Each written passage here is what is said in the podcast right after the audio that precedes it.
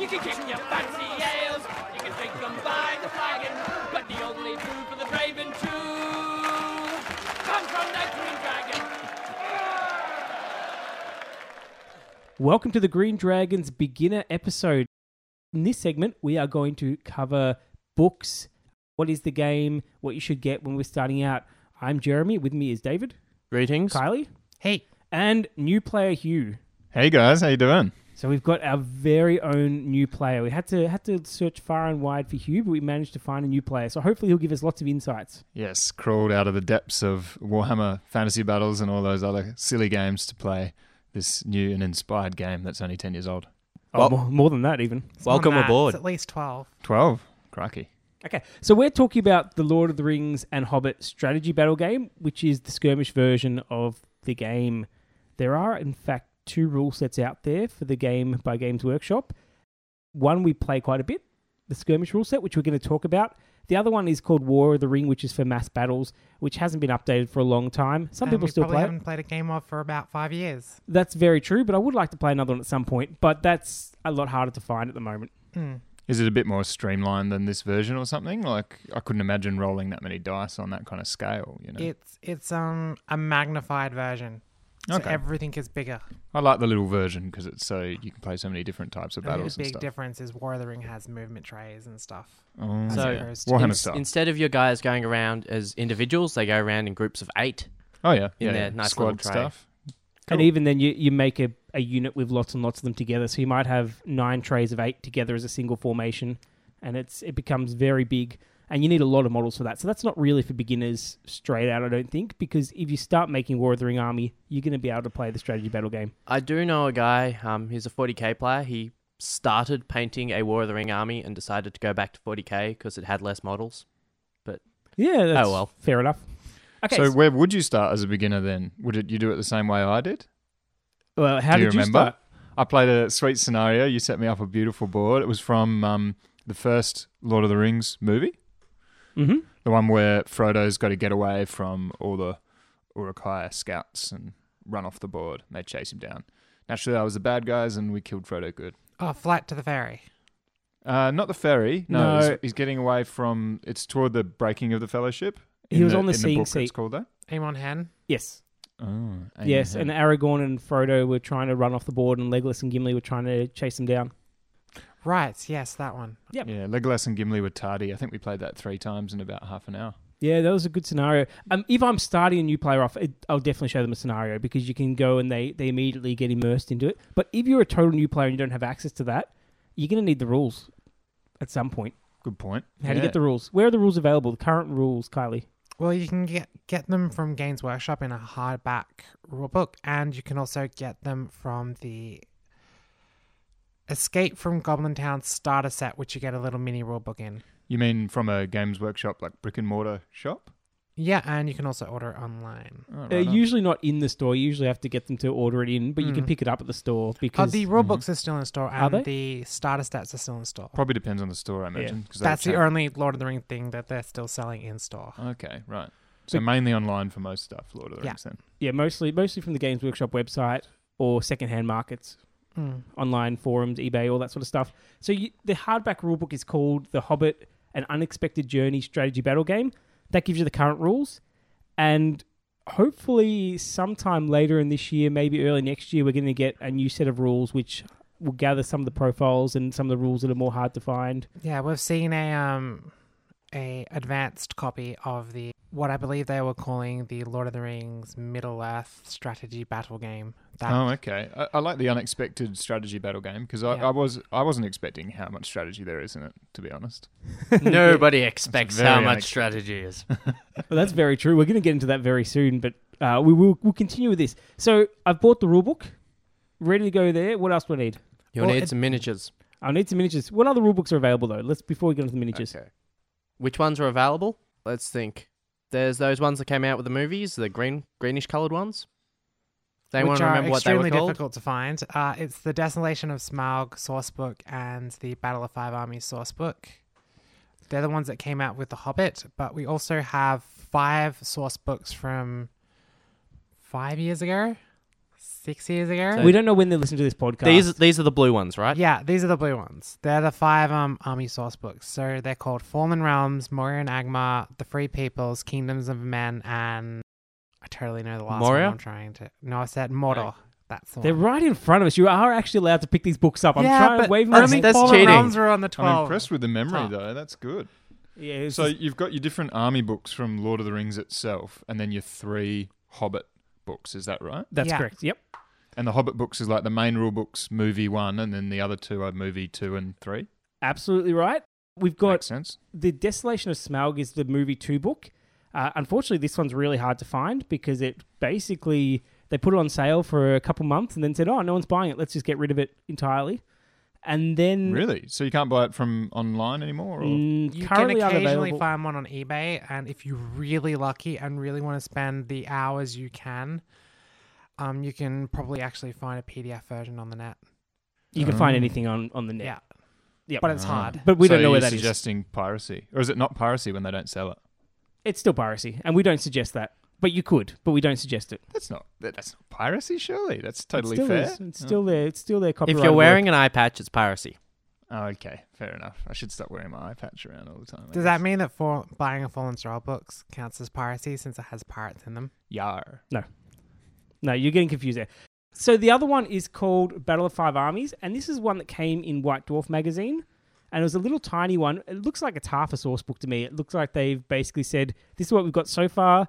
Put it together, release it." It's a good book on its own, but it's not the full Battle of Five Armies. It's missing some key units such as the dwarves and the Gundabad Orc options. So we're hoping that we get a fleshed out version of this at some point. Now we're not sure entirely at the moment whether that's going to be just in the new book that comes out, and whether they put say all these those three books we just talked about in there, or whether they release them separately. We don't know. I think they'll probably put them as a big book. So you said they're looking at releasing new rules soon. Is that a definite? Yes, that's a definite. Adam Troke, who's been working on The Hobbit for, for 14 plus years, has basically taken over as the head of that.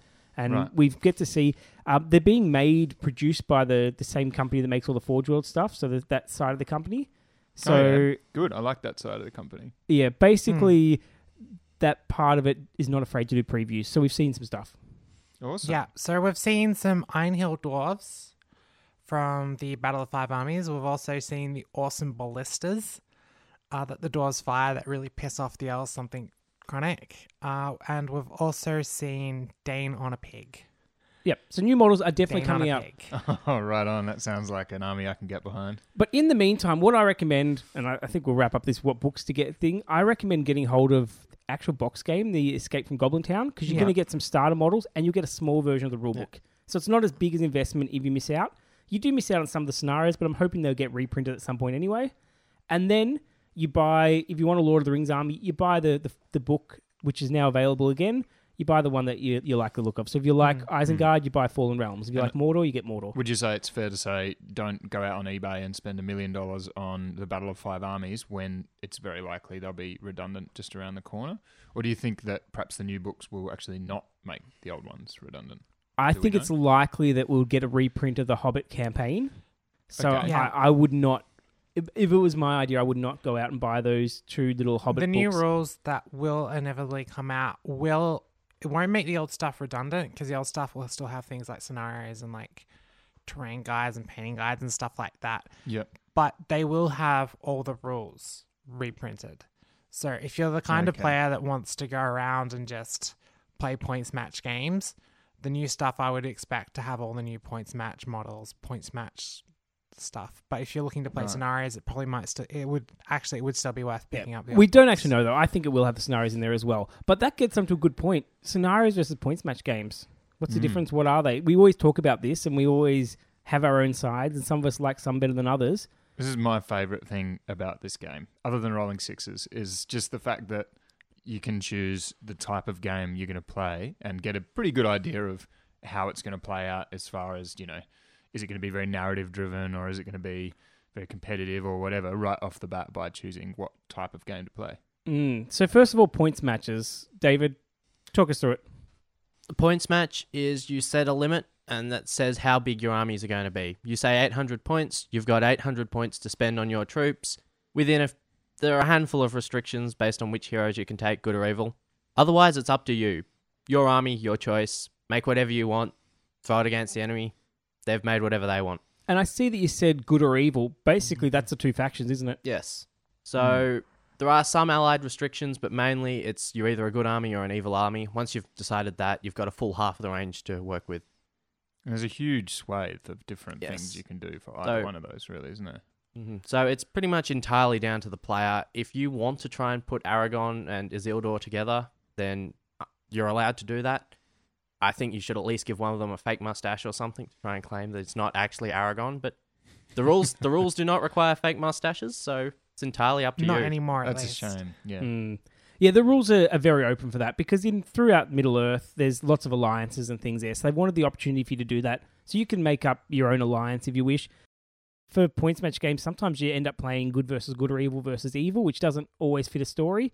But it means you can you can play it as a, a game of strategy. You can create your own stories from it. You can come up with some background, and it's a great way to design your own missions and scenarios as well. So you've got the points there. They give you a reference for how much everything's valued compared to others, and it's pretty close most of the time. I would have thought the story is a good motivating factor to make most people Yeah. play some sort of themey kind of army, if you like, more so than perhaps any other kind of war games where you're less drawn to it just by the story. You know, like uh, not many people would start Warhammer Fantasy because of the great Warhammer story that they know and love. uh, You know what I mean? Not not as much as the Lord of the Rings. I think it's It's not nearly as much. Yeah.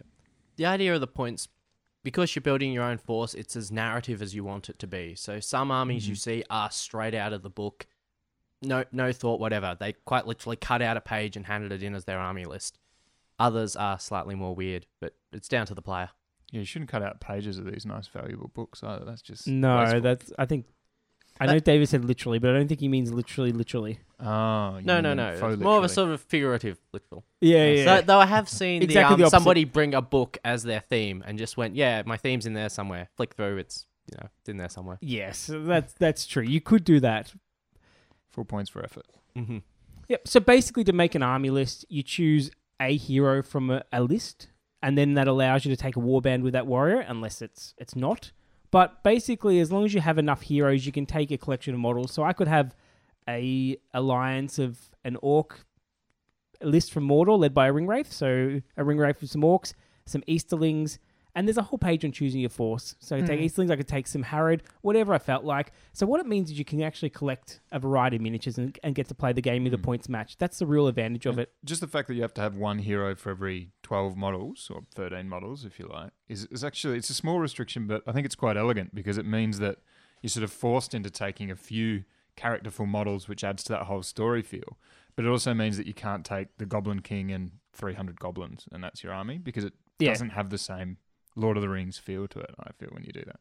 Mm, we used to be able to do that. I'm glad they changed that. Probably Yeah, you used to have a like ringwraiths leading Uruk-hai and and Right. you could take you could had to take one hero.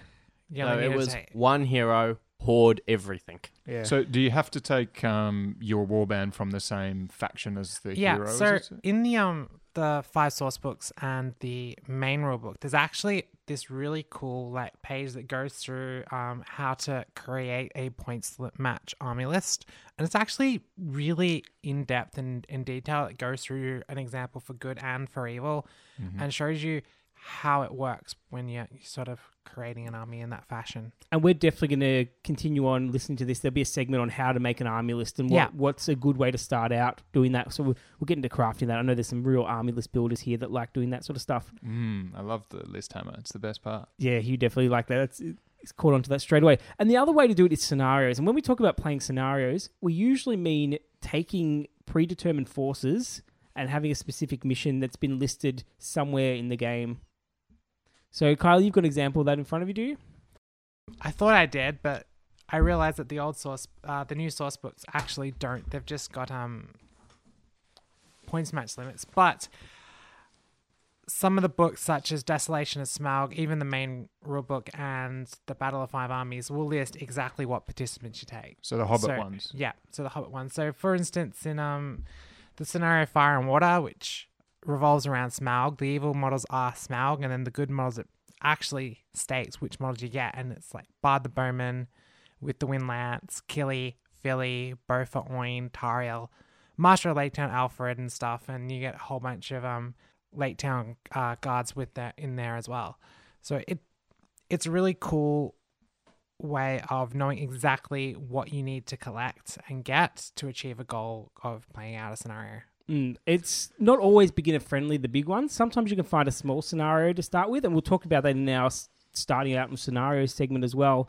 But scenarios range from very small skirmishes where you might have five models aside to very, very large ones where you might have 100 models aside. Probably- 240 orcs. Uh, 240 orcs, yes. both of the books, I suppose, sort of um, play into that a bit because they, they'll start with a fairly small uh, number of people involved in a situation and then gradually build up to like the big army battles that happen at the end. So you could play along the story quite well, I imagine, as a beginner. You couldn't definitely could play along the story.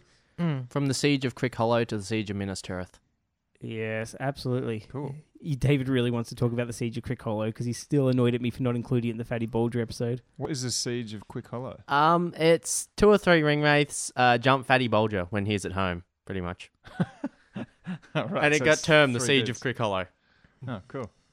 Yeah, so the background of that is that I made a Fatty Bolger episode on my own without David, and he hasn't lived it down ever since because he wanted to Oh, he's a contribute big- that you're a statement. big Fatty Bolger fan. Oh yes, he makes What- it into a fair few of my army In, lists. in the rich tapestry of Lord of the Rings, why? How do we end up with characters called Silly and Billy and Fatty and Stupid and Sleepy and Grumpy and all that kind of business? well, he's Fredegar Bolger, but he has he's rather proud of his impressive girth, so he kind of glories in the nickname Fatty.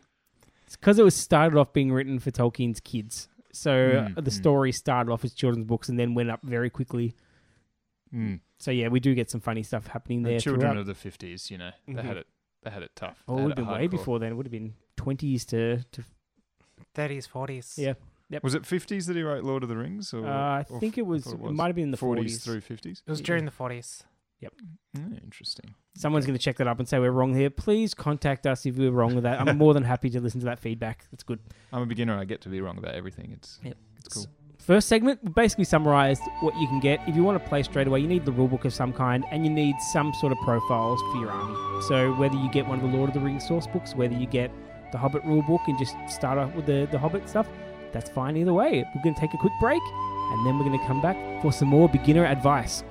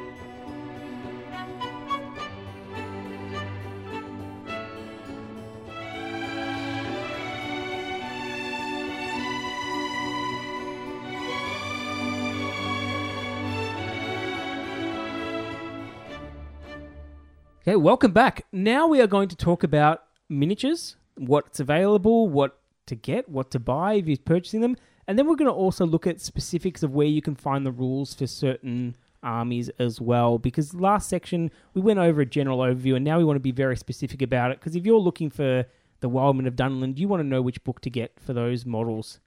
So, firstly, overview. The scale is 28 mil. It's not the exaggerated 28 mil you get in some fantasy ranges. It's a, a historic miniatures 28 millimeter scale. So any historic miniatures that say 28 millimeters will match Lord of the Rings straight out. So that means that like uh, their sword looks like the size of what a sword actually would look like, as opposed to three With ti- it- you know, within twice reason. as big as the body and that Mm. kind of business. Yeah, Right. It gets a bit make it- wonky when you start looking at things like trolls and some of the mythical creatures, but for the most part, yes. Cool. Yep.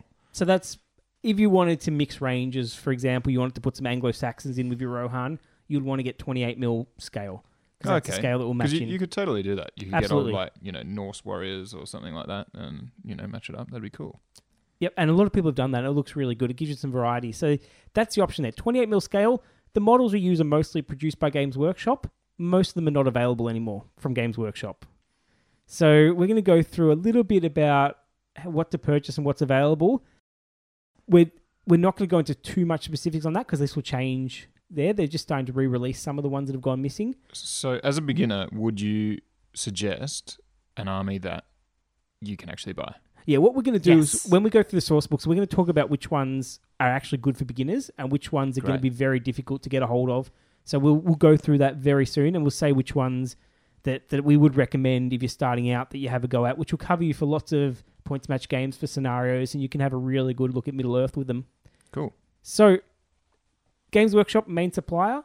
There are a few others who are filling holes in the range at the moment, and I wanted to mention just a few of them that I've dealt with recently. There's there's lots of them at the moment. They're usually someone working in their garage, just sculpting a model and then getting it done. But probably your best source for that is to go on to something like the Great British Hobbit, Hobbit League uh, Facebook page. A lot of the, the suppliers post on that, and you can probably do a search on that one for them. Probably more so than the Australian page or anything else like that. I will on the Green Dragon page post some links to some of the other manufacturers, but I'm going to miss some, and I apologize to that to those manufacturers. Lately, I've been using unreleased miniatures and also Hammerin miniatures. And unreleased miniatures, uh, they've got a model that we've got in front of us that looks almost like a Grima Wormtongue on horse. I can't remember what they called in their range, but it will definitely be a really good proxy for that. So I'm going to paint that up and use that in my eyes Isengard army. I think it's very appropriate. None of them are actually Lord of the Rings models, but they're so close you can hardly tell the difference. Mm. And the hammer Hammerin miniatures that I've got recently are basically Rohan Anglo-Saxon looking elite models. So they'll be very good for Helmingas. Some of them will be very good for Sons of Eorl on foot. And some of them would be very good for, for Dunland Warriors. So Norse looking models. And those are all models that you can't get from GW, I guess. Yeah, they're they're models that you could use for profiles that models don't exist for. And how do you spell Hammerind?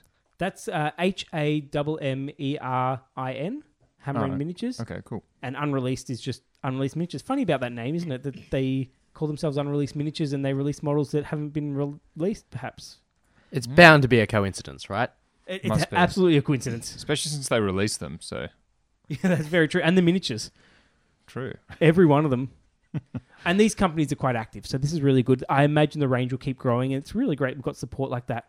So you go on the Games Workshop website. You want to look at what models are available. Firstly, have a look what models you like the look of. We're not going to say exactly what's available. We're going to go through the books in a moment. and We're going to say most of these are available, most of them aren't. But we're not going to be 100% either hmm. way. Also, bear in mind, depending on which country you're living in and which web browser you're using, will also depend on which models are and aren't available. That is very true. How annoying is So, that? If you suddenly go onto a page and you're like, "Oh my god, this is available," just just double check you're in the right region because the amount of times I've seen Aussies and Kiwis get which one they're confused, like which page they're in confused, and like they think that something's in stock when it really isn't. So is there ones only available in New Zealand or something? Is that what you're saying? Some things go out of stock in particular areas, and I then they don't get restocked, and some things go out of stock in areas. It's Right. yeah, It's, a mostly bit- an issue when they're when they're sort of canceling a product. So Right. you might find that some web stores still have it, and others have already said it's no longer available. So that's we're hoping we get the models back. With fingers crossed, uh, Forge World's going to take over some of the production and going to make some new models. We don't actually know which ones at this point in Mm. time. I've So already gotten um Gothmog, Saruman, and Boromir on horseback Yeah. with the banner. So so it's positive. We will get Yeah. some back. I don't think we'll get them all back. Some of them they won't bother releasing. So probably most of the obscure stuff like Khand and Mahud. yeah, well let's go through that. So Huw, which book have you got in front of you? I've got Fallen Realms, which is my personal favorite because it's got Saruman. Okay, so Fallen Realms. Kylie, we're going to go your memory test again. What armies or forces are in the Fallen Realms? And Huw's going to tell you if you're wrong. The Fallen Realms has the Isengard army list, the Harad and Umbar army list, and the Eastern Kingdoms army list. That is correct, 100%. Nicely done. So, Isengard, what kind of models do we have in the Isengard list? Mostly Uruk-hai, but you also do have some men in the form of Dunlendings and Wildmen, and also have a handful of orcs with Warg Riders, Orc Warriors, and Sharky. It's a really nice, varied list. I really, this is my personal favorite one because it's the one I've played with so far. The Yes. only one. That's why it's my favorite. It's a great list. There's lots of options there. There's lots of heroes. Some of them have names. Some of them are generic heroes. You've got Sauron as your leader, who's definitely available. You've got Uruk-hai, which a lot of them are plastic, so they're available and, and easy to get. Yep, You've got um, a bit of magic in Saruman and the uh, sorcerer orcs. Yep, You've Shaman. Shaman. You've got um, weak troops, elite troops. You know, so you could do a horde or an elite force. You've got big scary trolls. The whole works, and you got even got a bit of cavalry. So it's a bit of everything. Yeah, you got the Warg Riders, which are plastic. You got the Troll, which is made out of the plastic kit. So even if your basically your resins and metals go out of stock, you've still got a force that you can make through the plastic models. Mm. And I think they're actually Isengard is one of the great starting points for beginner players as well because Uruk-hai are dead easy to like put together and paint. They're Mm-hmm. dead e- easy to play. They're very forgiving and they're really like they're available. Yeah. They're a solid basic troop. High Brown- defense, yeah, high brown and strength. silver's nice and easy to paint. Yep. Yep. And Yeah, they're they're- available in box plastic boxes, are they? Yes. Yeah. The the basic Uruk-hai, so you get Shieldman and Pikemen in a plastic box. Okay. There's also the engineering team, so you get the bomb team in plastics, surprisingly. And then you've got Warg Riders in plastic, you've got Orc Warriors in plastic, which you can take in the list. You've got the mm. Trolls in plastic. So that's that's enough to make a force for a beginner. So if you wanted to start Isengard, getting whatever Isengard heroes you like and then boxes, hmm. any combination of those will start you off fine. One thing I've been telling a lot of new players getting into the game if they wanted to get in, and a lot of them like Isengard, I tell them to get the commander's box and then two boxes of the plastic Uruk-hai. And that is the core for any Isengard army Cool. that And you could ever possibly want to run. so, is there anything you can't get anymore? Perhaps the Dunlendings or something. Dunlendings can be difficult to get. They're very tricky. I had to go through like six different stockists to find one, and then the person that I eventually got it from had it like buried underneath boxes and boxes of stuff, and then he had to ship it to me from Queensland. Yep. So it sounds, yeah, it sounds got difficult. Pretty much. We, it got a bit got a bit tricky. we hired a team of adventurers and they spent six months and three lives trying to track down this box of Dunlendings. Sounds like lives well spent. Yeah, so the Dunlendings, uh, Warriors, the Wildmen, the Ruffians, and the Feral Urukai ones that are hard to get hold of in this list. Particularly the Feral Kai. They they're getting pretty pricey now, even on eBay and on secondary and secondhand stores. But those are easy to convert. The men are easy to convert from other ranges. Uh, just get Norse Warriors, and away you go. So this is where getting other historic 28 Yeah. mil The models. wild men could be just about any kind of That's you right. know, flagellant or something like that. Just like lunatic dude without much armor on. Absolutely. So the, that's not the biggest deal, and you could feasibly, if you've got a bit of converting skills, get the whole list if you wanted to. A couple of heroes can be tricky, such as Sharky and Worm, and I think a couple of the scout captains are hard to come by now. Sharky and Worm is one of the ones that is definitely getting re-released in this uh, the Shire box set. Oh, okay. Awesome. They look fairly easy to convert as well. I, He's a fairly generic sort of wizard guy, and Worm Yeah. can be any sort of Absolutely. useless bloke. So that's a good list. A really good list for beginners. Good way to start. What's next, you? so Harad and Umbar are the are the next list, which has got the awesome big elephants, the Mumakil. Yes. And everyone wants a Mumakil. It was it was the centerpiece model before Smaug, but oh well. Oh, well, it's still a fairly good centerpiece model. Yeah, they're massive. I've seen your ones. I Yeah. would love to get them in a game. They're a actually, good nine inches tall from the base to the top of the Yeah. howdah. Which That- is, that- that's that- enough for any man. They make the Mm. Balrog look small, I think. Yes. They do make the Balrog look small. So for, for the Harad and Umbar list, you've got quite a lot of options readily available. Once again, the plastics, you've got the Harad Warriors. You've got your Mumak, which comes with some Harad Warriors. You've got your Harad Raiders, I think they're called. Yes. And you've also got Corsairs, Corsairs. from Umbar. Is that any more that I'm missing for plastics? Um. No, I believe that's all of them. So once again, you've got enough to make a force out of these with the plastic ones. Plastic ones are r- easier to get than others because So they're just some of the some of the metal uh, blisters and so on for the more unique guys that are a bit harder to get Yeah, hold of. some yeah, of that's that's the tricky thing with Harad number. All the really cool, fun stuff that you would want to paint and use in the list are either very difficult to find, are in metal, or you just can't get them anymore. Yeah, we'll go through them in a moment. Basically, you've got some ring wraith options to lead you, which ring wraiths are pretty easy to get hold of. If you don't get the specific named ones, you can definitely take a generic and call it that. People do that all the time, so you don't have a problem there. Heroes, generic heroes, you can usually convert up from other heroes if they're not available. I think there's a Harad command set that's still available, which Yes, covers it's very, very good. You get a Taskmaster, a Captain, a Banner, and a Horn in there, which are Yep. all very good things for the Harad. So that's good. Your Cool. elites for your Harad are your Serpent Guard and your Serpent Riders. These ones are tricky to get the original models Mm. for. So it's probably that you look to convert them up yourself if you want to get that. Change your, your Harad Raiders and your Harad Warriors. Also, the Black Numenoreans are hard as well. Ah, yes, Black Numenoreans. They're still available, though, I believe. Yes. Yep. So the Black Numenoreans are an infantry troop type. They look like little mini ring wraiths with a bit of extra armor, essentially. And they're, they're worthwhile getting. Yeah, it's quite an extensive list of different guys you can get. Just bear in mind that if you're trying to get them off the GW web store, you have to go to the Mordor section to buy them, Ah, not the interesting. Harad section. So the and these guys are sort of obviously themed around sort of Persia and I- I- India, ancient Middle East kind of stuff. Is that a vague Yeah, vibe? de- they've they're desert warriors. Yeah, So cool.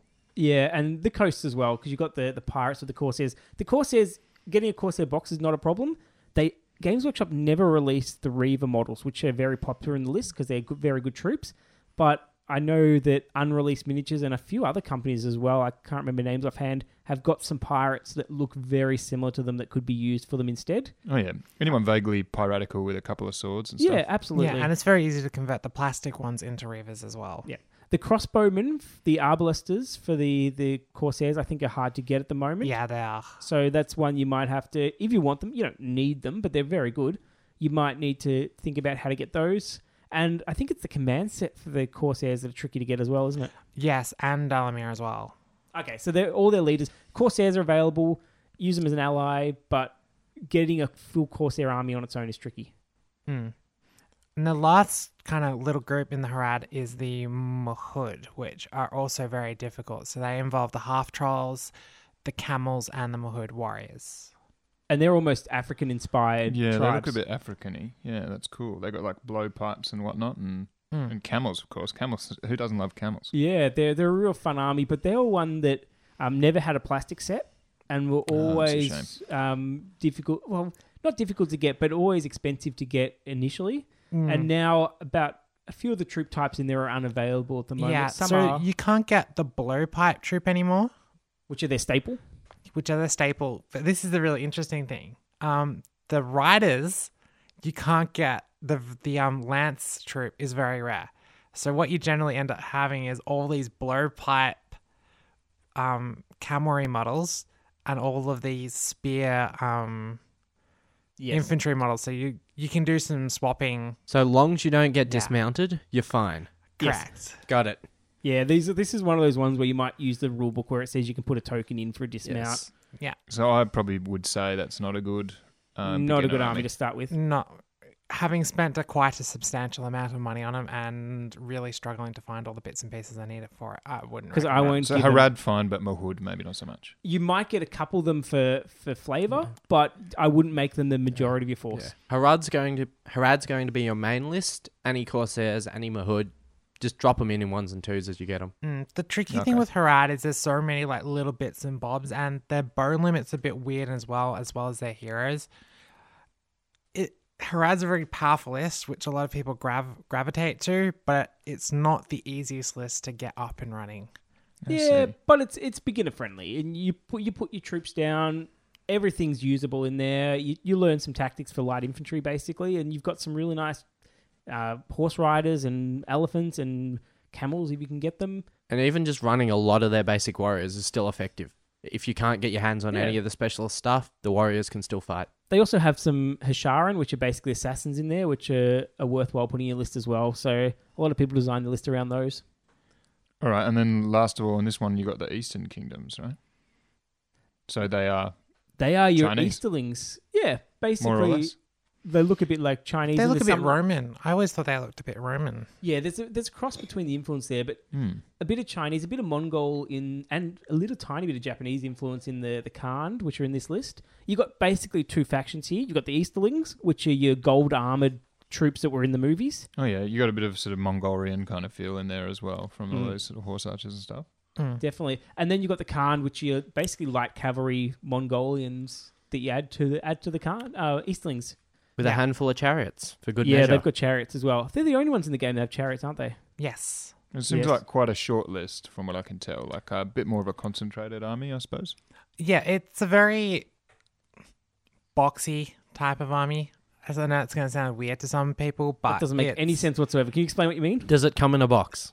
It does. Some of them come in a box. More the fact is because there's very limited choices, your armies tend to come out the same for the army, which is a really big infantry block with a bit of cav going around the side. But again, there's nothing stopping you, as we said earlier, buying a you know having a few Easterlings and a few Harad and even a few Isengard um, Yep. guys or whatever in a force if you wanted to. Yep. Probably not. As long as you've got a leader from each What you do, to lead their could. troops. Yeah. Yeah. Okay. Mm. Cool. And the Easterling force, a lot of it's still around to get. Um, the there is- plastics are definitely are, there's a which couple are plastic the offsets. and the warriors, and the command set's still available. yeah, and there's a handful of the Khand warriors are still available. I know the chariot's still on the website because I checked today to see if I can get some more. The chariot is. Yeah, so there, there are some models there. They're a they're an elite infantry force, quite defense. The infantry basically can hold up quite a bit, but your heroes do all the work in that force. So you want to make sure you've got the heroes that you like in that force, and I, I think that's okay for beginners. I don't think it's as strong as the Harad or the Isengard from that book, but I think you can definitely run that as beginners.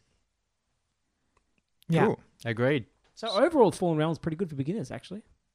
Yeah. Right on. If you like being a bad guy, of course. Uh, of course. You could be a misunderstood guy as well. That sometimes works. Yeah. Yes. Absolutely. What's next, you? Um, I've got Kingdoms of Men here as well. So we're going from bad to good. Why not? Yeah. So Kylie, let's test you again. What lists are in the Kingdoms of Men? In order, it is Minas Tirith, Fiefdoms, Rohan, Arnor, and Numenor. Cool. Wow. I and he doesn't even open up to check it. I like that. That's impressive. I just That's assume confidence. that Kylie's right Yeah, at this no, point. like let's just assume she's right. So Gondor, uh, Minas Tirith is the first one, isn't it? Yes. That's your your third age Gondor list. So this is the Mhm. one from the the Return of the King movie. So if you want to play that sort of force, lots of silver armor, lots of troop options in the Minas Tirith list, you go for this one. It's got some big heroes in Boromir and Aragorn the King and Faramir and these well known names. Yep. And don't worry, they fight much better in the game than they did in the movie. Ah, there you go. David loves Minas Tirith and getting getting some good results with them as well, aren't you? Yeah, right. They're cool because they've got sort of those really big names in there, but then they've also got some cheaper heroes to sort of start off Mm. with. So, um, yeah, that looks like a really nice. yeah, big army. Aragorn, Boromir, and Faramir are fantastic staples for a Minas Tirith army. And you've got some plastic box sets. You've got your Minas Tirith warriors and your Knights of Minas Tirith. And your Rangers of Gondor as well. Rangers of Gondor. or how could I Rangers of forget? Middle Earth, I believe they're called Yep. now. And you So can use them as good rangers. beginners army, you reckon? Pretty high overall defense by the looks of them, Yep. Yeah, Good very beginner's army. forgiving. as you'd expect. Powerful heroes, really good point to start with. Also very good for playing against beginners in games where you need to be 90 points up to beat them. Oh, okay, yeah, fair enough. They've also got some artillery. And now, we didn't mention this with the Isengard list before, but siege weapons are available in both the Isengard list and into in the Minas Tirith list. Mm. These ones are not necessarily beginner friendly. They're more siege specific stuff. So, So, you'd keep them to scenario scenario specific. kind your of. scenario, I would? I would not make them as part of my first purchases. You, No. you won't get a lot out of them in a points match game unless you really know what you're doing with them, and they're expensive pieces that take up both a lot of your money and a lot of your points in the game. So hmm they're probably, if you're a beginner, I would stay away from them until you've got your head around the game, and then you might choose to use them for specific scenarios or specific games. And I believe pretty much all the elite stuff in the Minas of army is still available. So, like your Knights of the White Tower, your, your other name, less named, known named heroes, your Citadel Guard, and your Fountain Court. Yeah, it's it's definitely a list that you can go and collect, especially now that they re-released Boromir. Citadel Guard mounted never were released, but unreleased miniatures. I actually got some knights that look very similar to these, and they're they're quite good, and I'm excited about that. So even the ones that aren't available, you can go find. That sounds cool. So I notice a a vague theme already going forward so far is that the ones that you guys have recommended really highly, apart from the fact that the models are available, is that they you reckon really high defense armies are good for beginners? Would you say that's the thing? Yes, most definitely. Right, just because you can fluff combats a bit and get away with it. Yeah. So if you get into a bad position, it's not doom and gloom straight away. You can sort of hold out for a little bit while you try something to fix You can rely on your Yeah. sixes. That's what I like to do. Mm. Yeah, and uh, you also you don't die quickly, so you get to respond and you get to learn from that. So even if you get charged in a disadvantaged situation, you get time to react to it. Whereas some armies, if you get charged in a situation you don't want to be in, you're gone. You're Mm. dead straight out. So you don't learn as much from that. So we Yeah. quite like that. Yeah, the difference between a Harad shield wall being charged and a Gondor being charged are very, very different. Yeah. Pretty much, it gives you time to figure out what you did wrong before your guys go down. So next time, you hopefully won't do the same thing again. Okay, cool.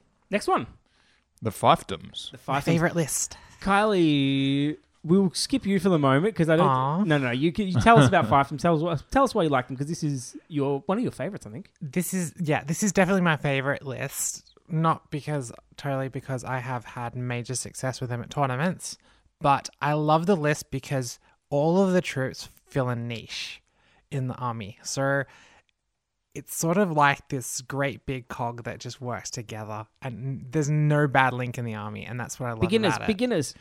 Beginners. A smooth, well-oiled machine. Okay, That No. said, for beginners, it's probably not the greatest starting point for you since everything is metal and some of the stuff is hard to get. There is a plastic box set. The Dol Amroth Knights are plastic. Mm. I would actually suggest if you want to get into fiefdoms, the, the main fiefdoms are your Dol Amroth, so the Swan Knights, who are elite heavy infantry and heavy cavalry. You've got then uh, a ranger force called the what are they? Blackroot Vale Archers. Blackroot Vale Archers, which specialize in killing monsters. Which is one of the things that the list would struggle with if it didn't have Blackroot Yep. Vale Archers. You then have some guys with halberds who are called the Axemen of Lossarnach, hmm and they're they're good heavy infantry as well. And you've also got the clansmen of Lamedon, who are almost light skirmisher infantry with They're big objective grabbers. Their courage is through the roof. Yeah, and they've got a very Scottish feel to them. So you've got a lot of troops. You've also got the Army of the Dead, which fill a different role altogether. They're basically your very heavily defended spirits. That's your army that you that you use if you don't like painting. Maybe Yeah, the, the Army of the Dead's good for painters, I look beginner like I could, you could Mhm. dry brush that sucker up in a Oh, day. absolutely. Dry brush it, throw a bit of green ink or blue ink or black ink or whatever on it, you're done. Uh, basically, I would suggest if you, if you really like the fiefdoms and you're a beginner, take the Minas Tirith list and then add fiefdoms as allies to them, and I think that works pretty well overall. Mm. I wouldn't go exclusively fiefdoms to straight away because they, they take a little bit to learn how to use. They're very powerful once you do, but they're they're not as forgiving as some of the other lists. Interesting, interesting. And then next up we got um Rohan the Rohirrim.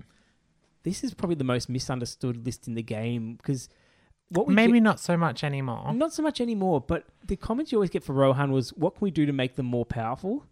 When they're probably one of the most powerful armies in the game once you know what to do with them. If we gave them cavalry with two attacks and a 12-inch move, do Oh, you think oh. that would do it? Yeah, I think that would do it, which we did. Um, this is one where cavalry's a light. Uh, sorry, Rohan's a light cavalry force, so they they rely on running away from the enemy, picking opportune moments, using missile fire to harass, charge in, wipe them out, and run away again. They work really well for that. They're not the heavy charge cavalry that you see in the Pelennor fields, where they just like thousands of them run into a small orc force and wipe them out. They're not your Dol Amroth Knights Or or, Minas Tirith Knights. Morgul Knights or One solid Minas cavalry Tirith, charge yeah. straight down the middle. No, they're, they're So why are they not that way in the game? What they have a lower defense than the tough cavalry? They Uh, play more like a historic light cavalry force would be doing, where they're they're all about harassing, and they've got the they don't have the lances, so they don't have the hitting power of some of the other cavalry. right. They don't necessarily always have the best fight. Some of them do. They've thrown spears or something. They have throwing spears, Mm. and so, so they don't have spear support for their infantry. They they prefer Mm. to be in an advantageous positions, but you've got a huge range of characters. None of them are super characters. There's no Aragorn the King or I think the closest one you get is Eomer. yeah, you, there's a one of the Eomer profiles is really strong, but they they surprise a lot of people because a lot of beginners choose this army, and then they're not straightforward. You need to work out the game a fair bit to get use out of them. You get a huge amount of troops. You get lots of them are still available. Hmm. Lots of them are made by alternative miniature companies. They're a very popular force. They're very iconic. They've got lots of plastic box sets available. Yeah, Knights. and I think that's I think that's the trap that a lot of people got into was the fact that you had plastic infantry and plastic riders, but none of them had lances on the on the riders or spears on the foot troops. So they didn't play in the same conventional way as most armies, which is sort of like hammer and a- hammer and anvil tactics. Yeah. kind of sheer walls go right up and then cavalry hit them. From, So perhaps uh, more the suited to a bit more advanced player, or do you think a beginner could pick him up? I think as- a beginner could, but, I would strongly recommend listening to some of our other episodes and, and be prepared to lose early on. Mm, Yeah, steep and learning curve, if but you I, that can could be tr- still fun if, if you really you- like Rohan. yeah, if you can try and find uh, a more ex- like a more experienced player to sort of tutor you along and sort of help you kind of work it out because there's a lot of little bits and pieces that go on in a Rohan list and how your position is super important. Yeah. and And how like much that. do you charge for Rohan lessons?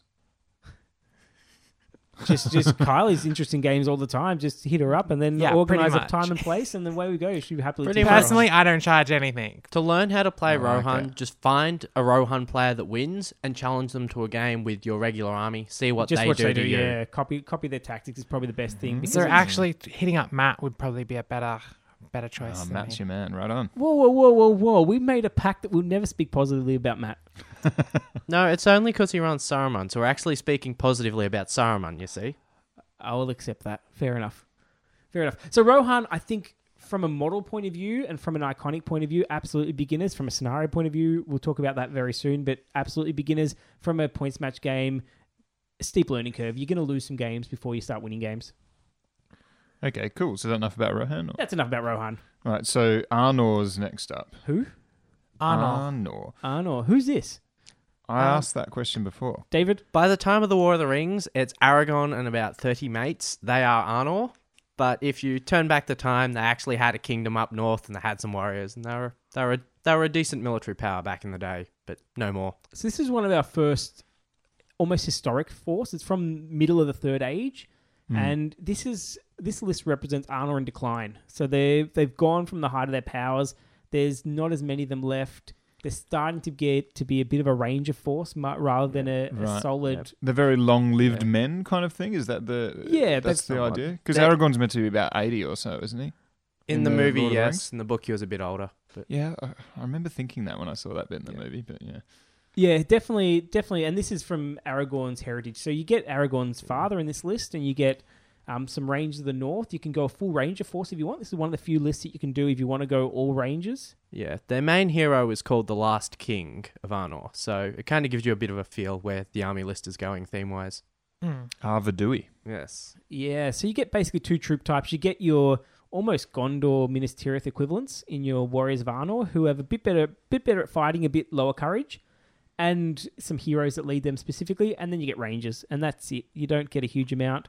Um, it's a it's a good list, but it's probably not a beginner's list to start with. Although the All Ranger you- build could be. You could do it, but it's one of those. It's a very stale list. Um, you won't make a lot of friends with it because you pretty much sit back and shoot the entire game if you're doing the full ranger list. But I think the the part that makes it a pretty tricky list to learn is just the sheer size of some of the heroes. Like Aragorn kicks around in the list for one, Yeah. so that already puts up a red flag. And then you've got the twins, then you've got Arathorn, then you've got Halbarad. So you've got a lot of Hmm. pretty big heroes in there that Well, looking right here in the book, you have ten heroes to choose from and only two warriors. So yeah, there you go. It's a hero heavy force, and the Warriors do their job and they do it well. But you either take the all ranger version of it, and then basically it teaches you how to shoot, but doesn't teach you much else, yeah. or you take the infantry version of it and you do what you could have done in Minas Tirith, basically. So, um, listen to our Arnor episode by four. We we really like this list, but it's not. I wouldn't say it's a beginner friendly list, to be honest. No. Right. Okay. Yeah, I never heard of Arvedui before. Obviously, the second last king of Arnor didn't read his baby books much. A lot of it's from the appendices of the Lord of the Rings Mhm. books, the stories of this one. So if you ever get a chance to go through those, there's a few stories about. Or if you ever get a chance Melbeth. to talk to David at length. Yes, yes. Oh, it, you should take Mm-hmm. advantage of that opportunity as often as possible, in my experience. Numenor is the last one. Last one, Numenor. One page. Oh wow, yeah, that's it. L- Literally. hmm You know how we're mentioning armies that come out of a box? The army lists are pre-written. This is pretty much it. Yeah, you don't get much variation in Uh. this list. The warriors themselves, you buy either in a set with elves, so you can't get them separate. They're on the same plastic sprue, Mm. and that's just one of the options. And then you've got a few troop types, but uh, a few few weapon options in one troop type. You've got the warriors of Numenor as your one troop type. Yeah. And the, the troop types that you really want is the spear and shield and the bow, of which you can't get the bows anymore. Yeah, Uh, that's a bummer. this, And they're just, in general, hard to get. So this uh, more for a scenario-driven kind of I think so. situation, you reckon? yes. And this is these are the guys that um, fought Sauron back in the day, back when he was still Yeah. smashing dudes with maces and Yep. whatnot, instead of just looking like glaring balefully at people. Yeah, yeah, yeah. So this Uh, is yeah. Isildur and all his homies. And the fact that the two heroes that sort of lead the list, Elendil and Isildur, are pretty much you're at, you're at the toppest end of heroes when you're looking at those two, and yeah, fantastic. they're very heroes. tricky to use. A very, very good list, but once again, you need to to know the game to use it well. And it's it's if you really love the Last Alliance storyline, you might want to get them for this for the scenario. But otherwise, for beginners, probably give them a miss. So overall source book, if you're fond of men, Kingdoms of Men is Kingdoms for of. Men is good if you like men. Yeah, absolutely. Who'd have thunk it? Hmm. Makes sense. What's our next one? Hopefully, it's an evil one. this one's cool. All right. There are older and fouler things than orcs in the deep, dark places of the world. Moria and friends. you fear to go And into Angmar. that place. Which coincidentally are the names of the two army lists that are in the book. We was trying to keep that secret so you'd stuff up on it. But yeah, okay, Moria and Angmar, two lists. It's written on the front. What do you know? So st- before we had three lists in the Fallen Realms. We had what five in the Kings of, of Men. Mhm. Now we've only got two. So obviously these are going to be bigger lists. Yes, all they right, are. cool. So we we, st- we start off with with Moria, which we all know and love from the books and the films, I imagine. Basically, underground orcs. And I noticed this one's got quite a lot of cool scenarios in it and stuff as well. Perhaps the others had a few, but this one seems to have quite a lot. Yeah, there's some some good Moria based scenarios from the back of the book, so Mhm. they're they're definitely fun. Your basic troop type for Moria is your Moria goblins. Yes. Available, not the most inspiring models. They they could possibly be looking Mm, their age, and the fact that you have to buy a lot of them. Or You you, wanna need get a lot of them. Yeah. but Hmm. they're they're very affordable on a second hand market because they were one of the ones that There were, are a lot of them sort of if just you have some floating close around. friends that used to be in the game or getting out of the game, they'll probably could just throw Moria goblins at you. And That- also, if that's you're true. not too concerned about the the exact aesthetic of them, the the amount of other alternative goblins out there that you could get from Yeah, other, from other games and stuff, there's, there'd be heaps of different options. Yeah, getting getting Moria goblins is not really an issue. Some of their elites are hard to find, but the rest of them are pretty easy. They've got a smattering of heroes, which are all pretty decent. They've got their mag- magic users in their shaman, and they've got a few different types of them as well. But they've they're, they're fairly cheap heroes and stuff, as you would guess. Mm. yeah, you know, yeah, they're they are. Only goblins. from a beginner, honestly, you can probably just mix and match whatever you like with them. They they won't make a huge difference. Yeah, difference. I think Moria is not actually that bad of a beginner army because basically you can go, here's my giant horde of goblins being led by the random goblin captains I have, and then it's literally pick whatever poison you want in terms of monsters and the fun stuff. yeah, And Moria has a lot of fun stuff. it does, and that's where the list really takes off. You've got straight out cave trolls. Everyone loves cave trolls, and They have a cave troll. Then you have the Balrog and the mini Balrogs. Yep. So the Balrog is available for them, and Moria's can take it because you can so take so many goblins that Balrog has time to do what it wants to do. And you've also got the Dwellers in the Dark, which are like small versions of the Balrog, and they're Mhm. they're quite fun to play with, and they look quite good. Yeah, I I got- wasn't familiar with those uh, before. Are they in uh, Pure, I pure Games them from Workshop creation. Yeah. Yeah. Ah, right, okay. They, they wanted did an that. extra monster, so they made an extra monster. Yes. And you've also got spiders, bats, and wargs oh my. Yep. Mhm. So lots of creatures of the dark. Oh yeah, We got cave drakes. We And got dragons. Yeah, dragons and drakes, and watchers in the water. and the Watcher in the water, who is Tentacled- not he's not in the water. I noticed. yes. tentacled, Yeah. lobster, He's tentacled partly in the lobster monstrosity. He's a Watcher on the ground. I want him in the water again. I don't know. I still still unsure about. I'm used to it, but I'm unsure about the cricket thing with the the tentacle octopus at the front. I don't know. It, it's just reminds. Uh, there's some 40k artwork, Siege of Carcassonne, where you got this lobster praying mantis monster climbing up the side of the fortress. That is the Watcher in the water. Yeah, I don't mind. Like, it I anymore. think they sent them the wrong picture when they were like, "Here, we need you to make this model." Some people really like it, and I can see why they like it. It is an imposing model. It looks it, it looks good there. I just it's interesting. You could use almost any demon to represent these dwellers in the dark if you're fond of those as well. This the- Absolutely. This dweller model in the book looks a bit like he's um you know clicking his fingers to a jazz tune or something. Don't you think? yeah, he actually gets two arms, I think, but he does yeah, look a bit of one that. of the other arms is also making a very suggestive pose. yeah, they come Make a arm. symbolic gesture at the enemy. Yes, and you've got some elite goblins as well in your prowlers, which are goblins with throwing weapons and big axes usually. And then you've also got your uh, what was it Gundabad Black Shields, which are, Gundabad Black Shields, my favorite type of goblin. they're wearing capes made out of wargs. So if you have wargs in their army as well, they can really explain that to them. And they've also got these big shields. Yep. And there's also the drummers. If you like to you know, Oh, pick up a tune. Yeah, no banners in this list, just drums instead. Cool. Drums 100 better than points for a drum. They must be good. Well, considering that their effects are global and affect everything on the table, Oh, awesome. yeah, They are they are really good. They are, Drums, drums in the deep. Pretty much. they turn your really cheap infantry into very effective middle range infantry. Mm-hmm. Hmm. Ba-dum-psh. And Angmar. they're hard to get rid of because trying to trying to hunt down someone's drum if they know how to play it is just almost impossible. They'll they'll lock it up nice and secure, Because there's a wall of goblins between you and it. and probably a wall on the other side of it as well. So little rotters, massive beasties, or anything in between. Yep. And if you like wargs and spiders, this is a good list for you. If you like dragons, it's a good list for you. yeah, got- it's a got a bit of really cool list. I really like that one. If you like goblins riding wargs, you get the warg marauder. It's got everything. And in terms of model availability, I know you covered the basic goblins, but how easy is it to get hold of all these big monsters and gribblies and whatnot? I actually think everything in that book is available. Warg marauders. Great. I think that's the only thing that's not S- available. Spiders and stuff.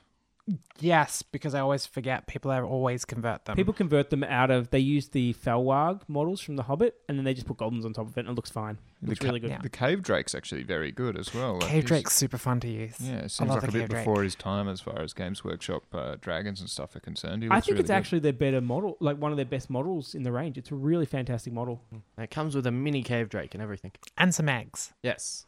The extra mini cave drake. Yeah. Cool.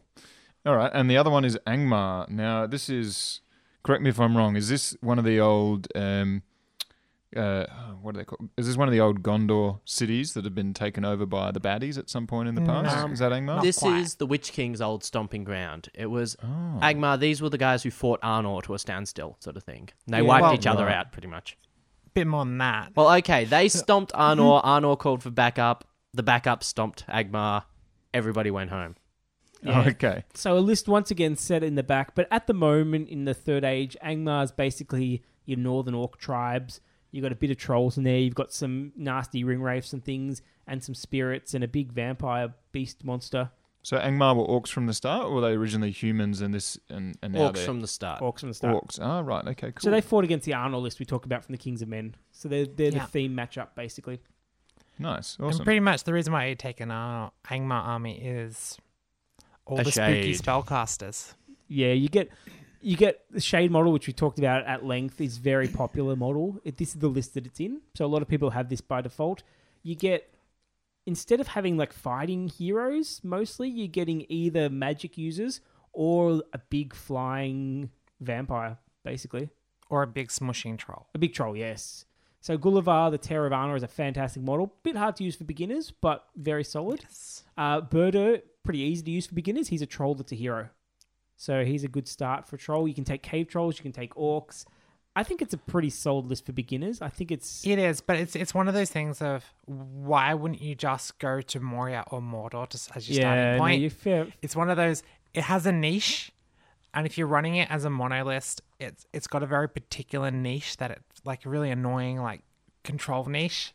To get all your spirits and your specters and your, Yeah, because a lot of like the core stuff in the Angmar book, you can take in other parts of but I guess if you evil lists. if you're not as much into your like orc hordes or your elite orcs and you and you more enjoy your sort of spirity, spooky, semi undeady, witchy poo kind of stuff, then maybe this is more the list for you. problem is it's a little fiddly for a new player. Mm. right? Okay. Yeah, I th- I think I see the point there. If you're going Mordor, which we'll talk about very soon, you might almost have the vast majority of a of an Angmar list, and then you might branch out later. So you might not start here. You might Makes come sense. there as a second army, basically. And plastics and stuff. Uh, Warg Riders, Orcs. A plastic cave troll Yeah, is a toss up. there was a cave troll plastic in the Mines of Moria box set, which is no longer available. But getting Mhm. cave trolls is not particularly hard. If you like the goblins, a lot of people have spares of them, so they're they're not too hard to get. You can also buy them. Okay. Would you say if you played Mordor or something and you really were very fond of the ringwraiths and the way that they kind of play, maybe you would branch into this kind of I list? think so. Yeah, I, think that's- definitely think if you want to go in Angmar, get the Orkies type stuff, play it in Mordor, figure out how they're working that, then take all the crazy spooky shenanigans stuff from Angmar. Yeah, yeah. Scale enough. up. Fair enough. So don't recommend it for beginners. You could play it as a beginners. It's it's, but you might get bored of its playstyle as well because it's a little bit one dimensional on what it can do. Cool beans. So should we move to the next one? Let's move to the next one. We're going back to the good guys. So we got the free people. Free people's Kylie, go. This one will test my memory. Oh, good. Get the get the index so page. it's um Eregion and Rivendell. Eregion? Then, Mhm. then it's Lothlorien. Then it's Durin's Folk. Then it's Shire. Then it's the Wanderers in the Wild Fellowship and the White Council. Not sure if I got those in order. though. Fellowship and, and Wonders, Wanderers in the Wild. What's the last and one? White Council. Yep, got it. Smashed it. Boom. Wow. Just- How many lists was that? Six or so? Seven? Might have been seven. Two, Maybe Crikey. even more. It's a lot in this one. Four, five, six, seven. Yeah. Now, this one we're going to get some interesting comments about this because some of the others we just said, yeah, beginners can take this, beginners can take this. This list, I can guarantee there's some that we won't recommend for beginners. Correct. I see. So, So, what's the first one? first one is um, Eregion? Ere- Eregion and Rivendell. yes. So this is basically your high elves from Rivendell without the cavalry, surprisingly. So they don't have the cavalry from the Yeah. Hobbit movies. They're basically designed around that Second Age Last Alliance list, but they've got Okay. elements of the Third Age in it as well. Mm. And elves live forever unless you kill them. So So if you wanted to make a Last Alliance themed list, you might take this this this along with the The um, Numenor, the yes. Numenor Yeah. guys. yeah, absolutely. That'd be So cool. So you've got some really nice heroes in Gilgalad and Elrond. Oh, Elrond's a bit of a badass. Absolutely, he is. And he has three different profiles. Yeah, lots of different profiles. And That listen, listen added to our Elrond confusion. episode if you want to hear about Elrond. 'cause He's we go worth into even detail. oh, right. He's worth even more points if you take him in a ninety. yeah, yeah, the pajama one. Pajama one's deadly. Yeah, it's the expensive robes. You know, that's silk. It doesn't come cheap. right on. You get people like Círdan of the Havens. You get the Elven twins again. El- uh, Yeah, Elladan and and Arwen as well, which is a Elrohir. big deal. Arwen, Glorfindel. Gildor, Yeah, lots of famous elf names, but not many troop options. no, You actually got all one of it. you've got one, but you can sneakily get a second in. Yes. So your first option is the High Elves, which are basically the ones in that Numenor box set. So if you really wanted to start with the Numenor, you're going to end up with this list anyway because you get the Yeah. models. Mm-hmm. And the other one is Gildor, who's a model that's incredibly hard to get, can lead Wood, Wood Elves that don't have the armor, which you use the Wood Elf models for. So look, basically on availability and and starting out, I'm gonna say I don't necessarily recommend this one, even though its playstyles. a Yeah, bit if you by some chance happen to end up with a couple of boxes of the old Last Alliance box set, yeah, you probably could add a pinch, you know, pick So there's up no elf like standard elf plastic box set or something. Not these elves. Not No. these Oh, elves, okay. but there are plastics of them. yeah, but they're, they're the ones that's mixed in with the Numenor men. So Yeah. you buy a plastic box set and you only get two thirds of them as the elves you want, and then it's not the actual weapon you, combination you really want. You And, get the archers and the two-handed weapons, but no spears, no shields.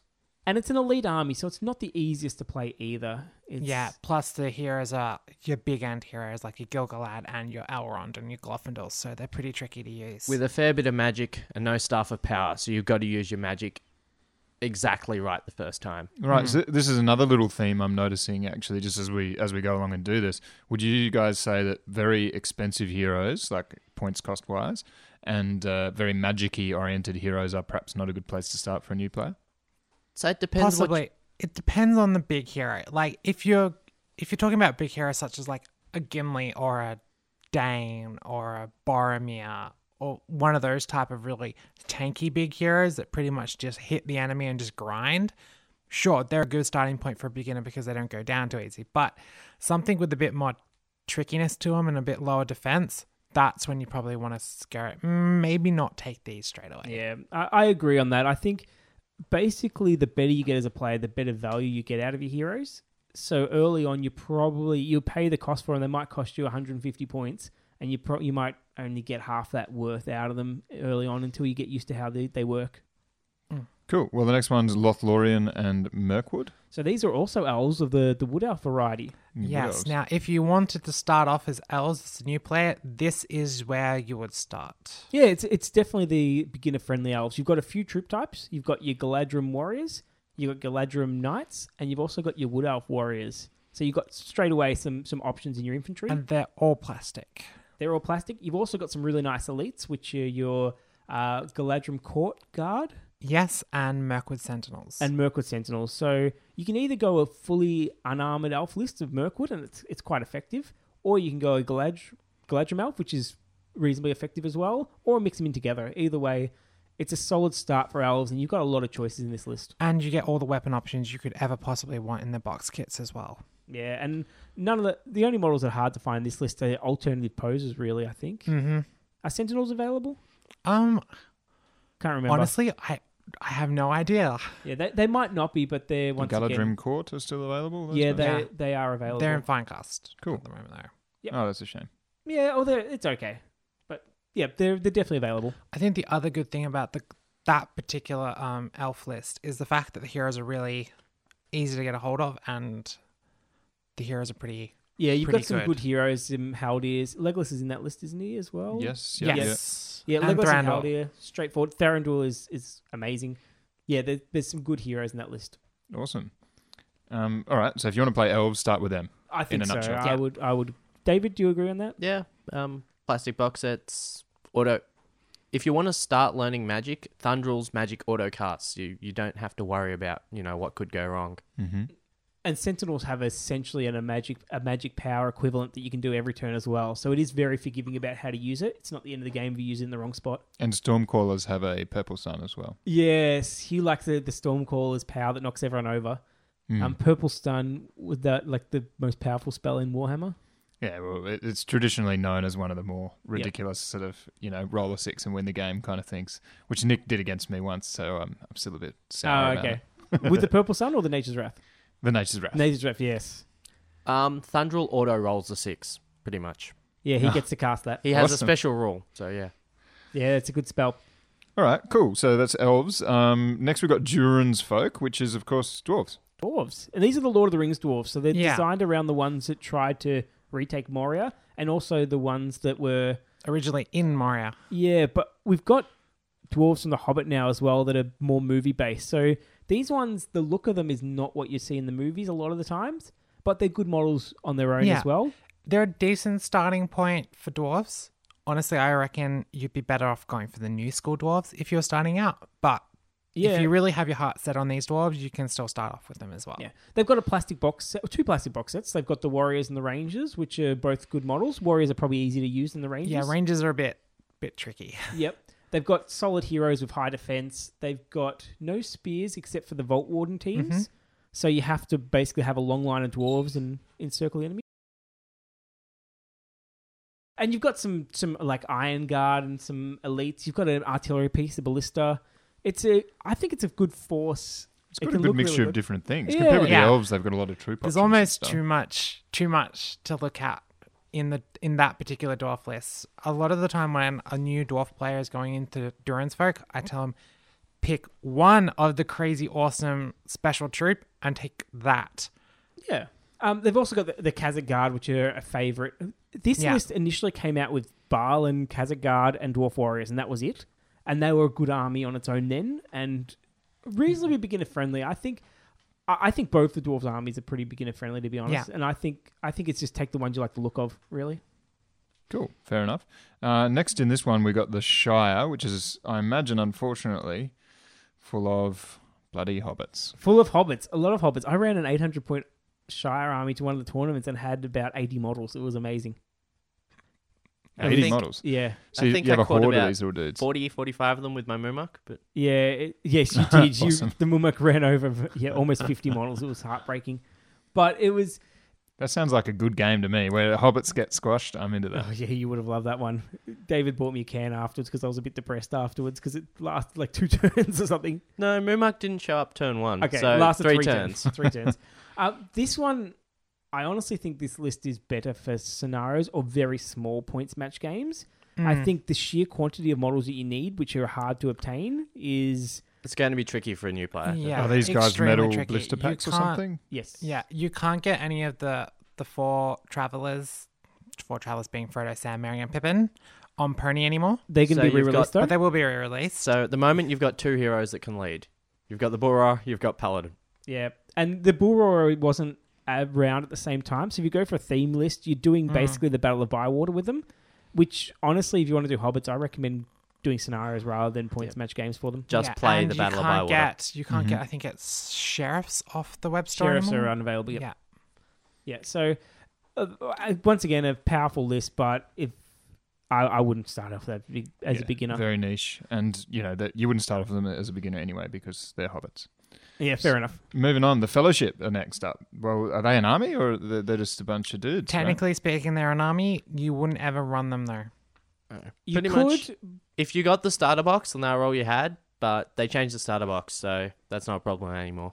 Yeah, this is one of those things that are available in points match, but a lot of times you end up just allying with a couple of them in your force Mm. and make your story around there. Yeah. Bringing in a Boromir of Gondor into a particular army, or a Gandalf, or Or Merry even a and Pippin. theme like in Yeah. an Ithilien force where you have Frodo, Sam, and Gollum. Yes, because this is the only way you can get good Gollum. Yep.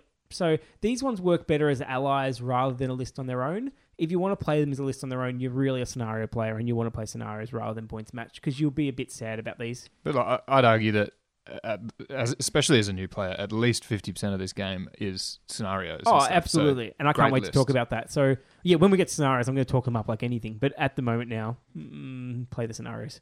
all right then. Um, f- that's a Fellowship. We've got the Wanderers in the Wild as well. Okay, you can make a list out of this, surprisingly. You can, and it's a very effective list. I wouldn't recommend it to a beginner though. It's hard to use. It's easy to take apart. It's um, it's So- one of these ones that actually has got a reputation as being a bit of a power list. Should we tell them Yes. what's in the Wanderers in the we Wild? should. We should. What's in the Wonders of the Wild, David? We've got some Ents. We've Yep. got an Ent hero, Treebeard. We've got some Eagles. We've got the Eagle hero, Gwaihir. We've got some Woses, which are those random blokes who hang around the forest. Yeah, they're on the And- way from from Rohan to Gondor through Yep. the forest. And Uh, you've got the Boror. Yes, as well as our good friends Tom Bombadil and Goldberry. How do you forget Tom Bombadil and Goldberry, David? Um, You should do an episode on that and talk for you about also, forty I think, minutes on have them. Bilbo in the list too for some random reason. oh yes, 'Cause he because was a he wanderer. wandered in the wild. Yeah. Um, basically, if you want to make this as an army list on its own, you've got to get lots of the Woses Warriors, which are hard to get and expensive probably, and then some monsters. yeah, they're not. I, you can get them, I think, still on the web, so I'm not sure. But Yeah. they're, they're, they're, they're pricey. Yeah, and yeah, they're yeah. metal. And if anyone doesn't remember Tom Bombadil, he's the one that Tolkien. He's in the chapter that Tolkien wrote when he drunk a lot of mushroom tea that you can yes, absolutely, probably skip. Yeah, no, David loves that chapter. Don't, don't, don't get him started on that. Some people love it. Some people don't love it as much as David loves it. I think that chapter alone is part of what a lot of people now who are used to, you know, bit quicker kind of entertainment, let's put it that way, can get Mhm. up to that bit in the first Lord of the Rings book and go, I'm never getting through this book. And I have done that. I remember reading it as a young teenager and getting to that chapter and having to restart the book multiple times Mm, because I've done it too. just it's just lost lost me for that. And now I'm okay because I've got a better attention span, but it was a bit of a battle. All those songs and trying to create meaning out of them and that sort of stuff was was tricky. Wanderers in the Wild, good for allies if you want to get an ent or something like that. Otherwise, I don't think Mm-hmm. Or an eagle. E- yeah, eagle and an ent. And the Ents are actually, I've got to mention, they're really cool models. Like, they're very different to Treeman in other games and things like that. They're very long and skinny, very tall models by the I looks of think it. there's about three different Ent models, and every one has been completely different from every yeah, other they one. have. They have the plastic ones we're talking about at the As moment. they They're should be. nice There's models. lots of different trees in the world. I know. And there's But- actually some companies that make very good alternative ents that look like the ones in the movie as well.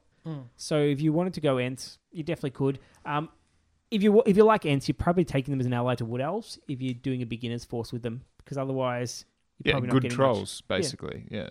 why not? They're cool. Yeah. All right, and so the last one, the last book from Was the there Lord one of the more Rings list group. in that one? No, uh, We can it? Come back to think it so. later because it reappears in the Hobbits. Oh, okay, okay. We'll save this one. It's the White Council. We'll talk about it when we Oh, talk I about the Hobbits. I just skipped right past it because it's so short. Just two pages, is yeah, it? Or? this list has actually grown and is bigger in the the Hobbit one. Mm. It's it's one of the only lists. I think it is the only list that's now a combination of Lord of the Rings and Hobbit. Oh, interesting. So it's the wizards and stuff, basically, in a nutshell. Yeah, The Kyle wizards and their about it. I could be right. I could be wrong, but I it think I am. depends on how you want to swing Thranduil. Okay, okay, I'll give you that. Fair enough. Thranduil is also a, a crossover model. All right. Well, the last book is set, I imagine, in the place that everyone wants to go on holiday, Mordor, Mordor. the land where the shadows. I actually lie. read a newspaper article just recently, and it was comparing Ringwood, which is the suburb next to where we're recording at the moment, to Mordor.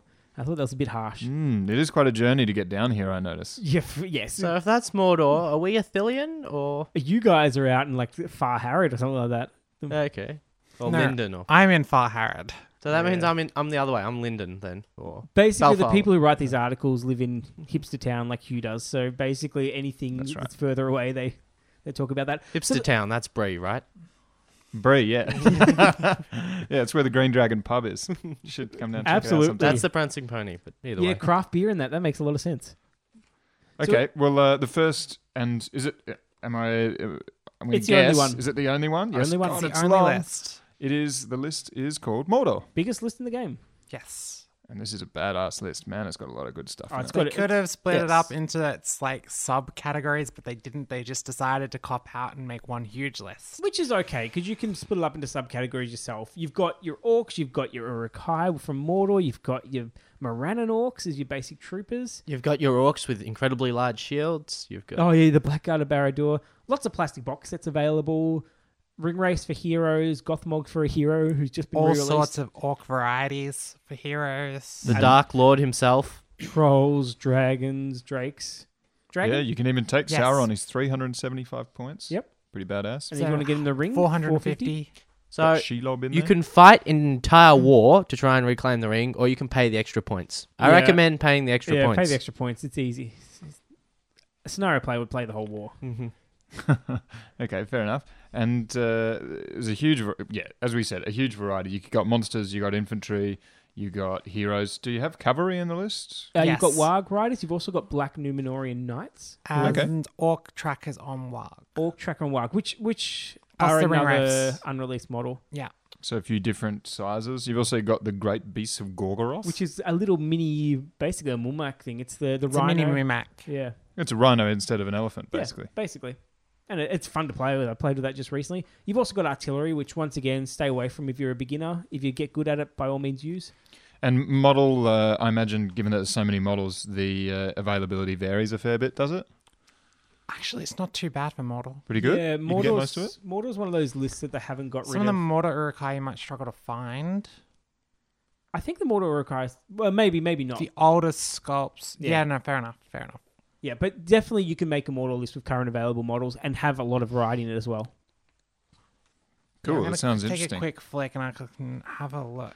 Uh, So still available. Tell us, what do you see? Still available. Still available. This is good listening, so- available. Still available. We'll, we'll play this I at haven't and a half found times anything that's not available yet. I feel that we have this big Mordor soundtrack going on in the background while Carly's going. Yeah, no, I couldn't find anything that's not Still available in some way, available. shape, or form. fantastic. So Good as, beginner list. as a beginner player, if I'm going to be evil, Yes. I'm going to summarize. I reckon from what you guys have said, I was learning from the pros. You want to play Mordor, Yep. Isengard, Yep. or Moria. Yep. Maybe Harad if you really want to do evil men. If you really don't want to be like orcs and Yeah, goblins, basically. basically. If you want to take evil but you don't want to be orcs and goblins, I'd go Harad. Cool, awesome. And as the good guys, mm, I'm feeling um, Lothlorien or um, Gondor, Yep. Minas Tirith. Minas Tirith, or perhaps Rohan if you're a bit braver. Yeah, Rohan if you're not afraid to to take some time to learn. Whichever one aesthetically you like the most Yes. is going to be the one you, Yeah. you want to choose. Durin's folks solid as well for Or- beginner. Dwarves, y- I can't remember if we said they've got lots of plastic box sets and stuff yeah, available. dwarves dwarves are good for They've got the beginner. solid too. You. Yeah, will makes you sense. won't, Any of those won't, four. won't get to play cavalry, you won't get to play monsters with dwarves. And so won't they're- get spears really either. Yeah, so they they're a limiting list, but you get lots of options as well. So Hmm. they're they're okay. Cool, So- I, I learned a lot. I, and now we're going to do the Hobbit ones, but we're going to have a break before we do that because this is going to take some serious thinking. Enjoy the thinking music.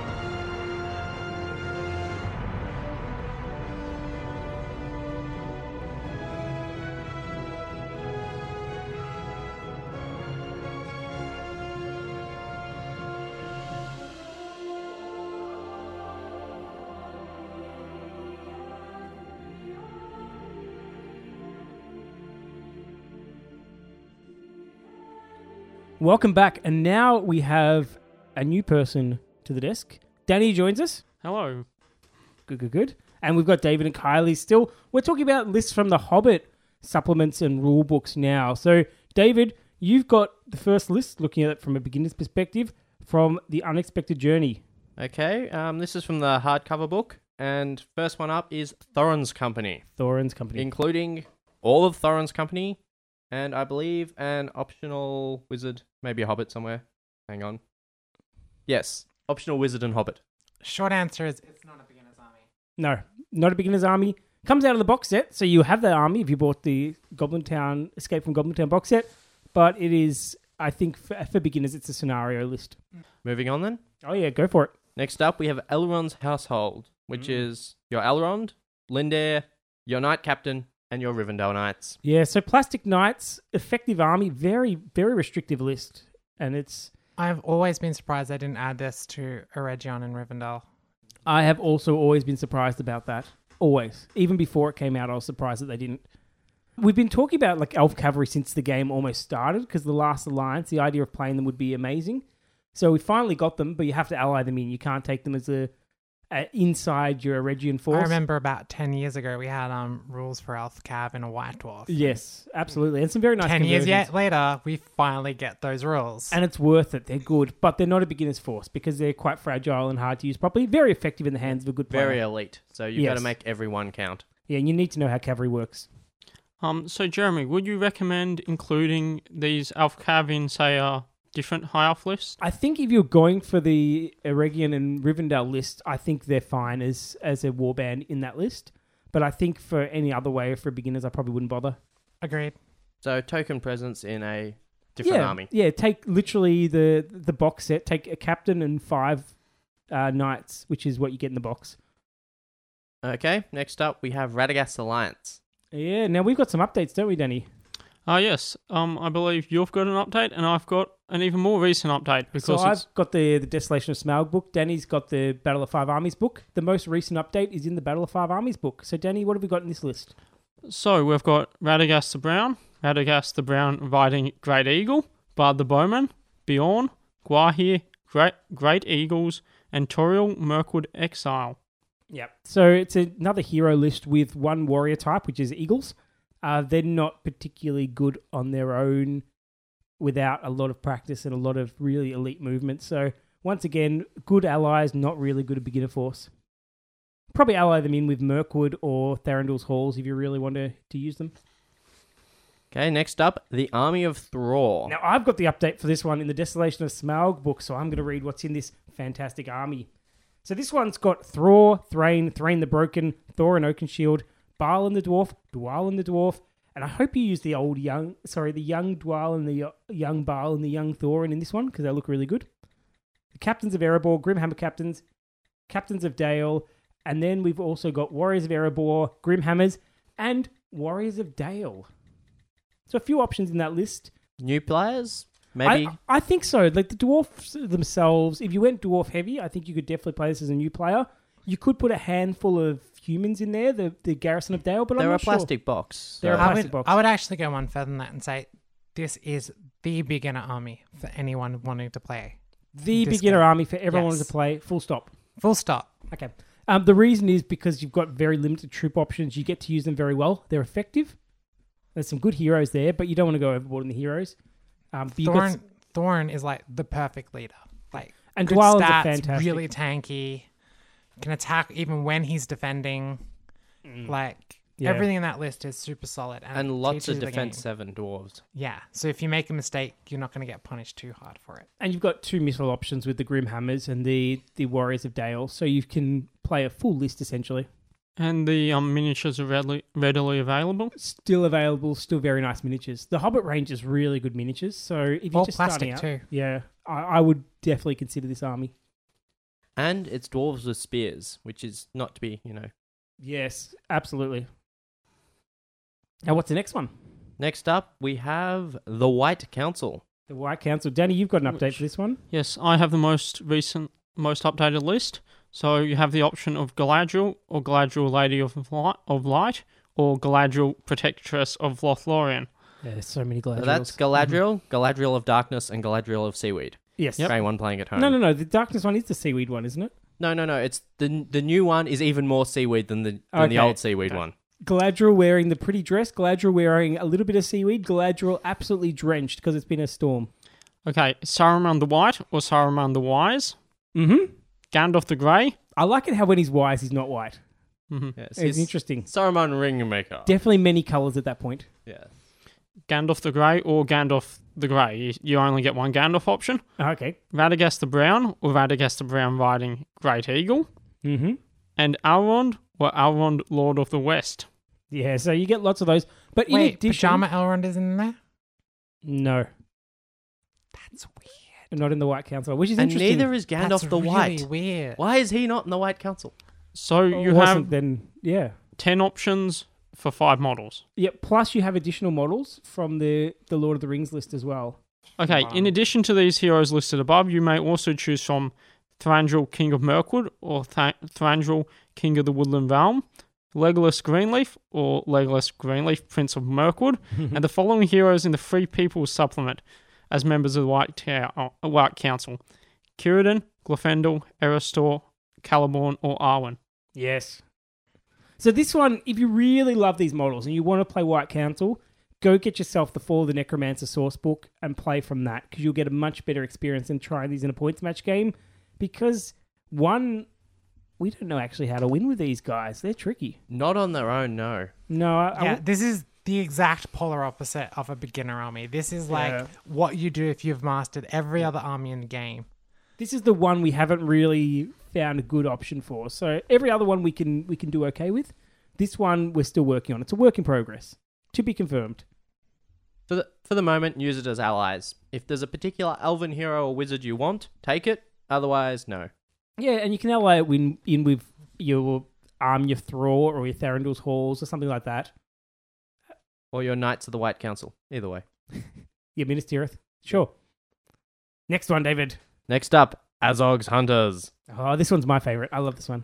Okay, I have the most recent updated You do. army Updated list. list. Yep, in the five armies again.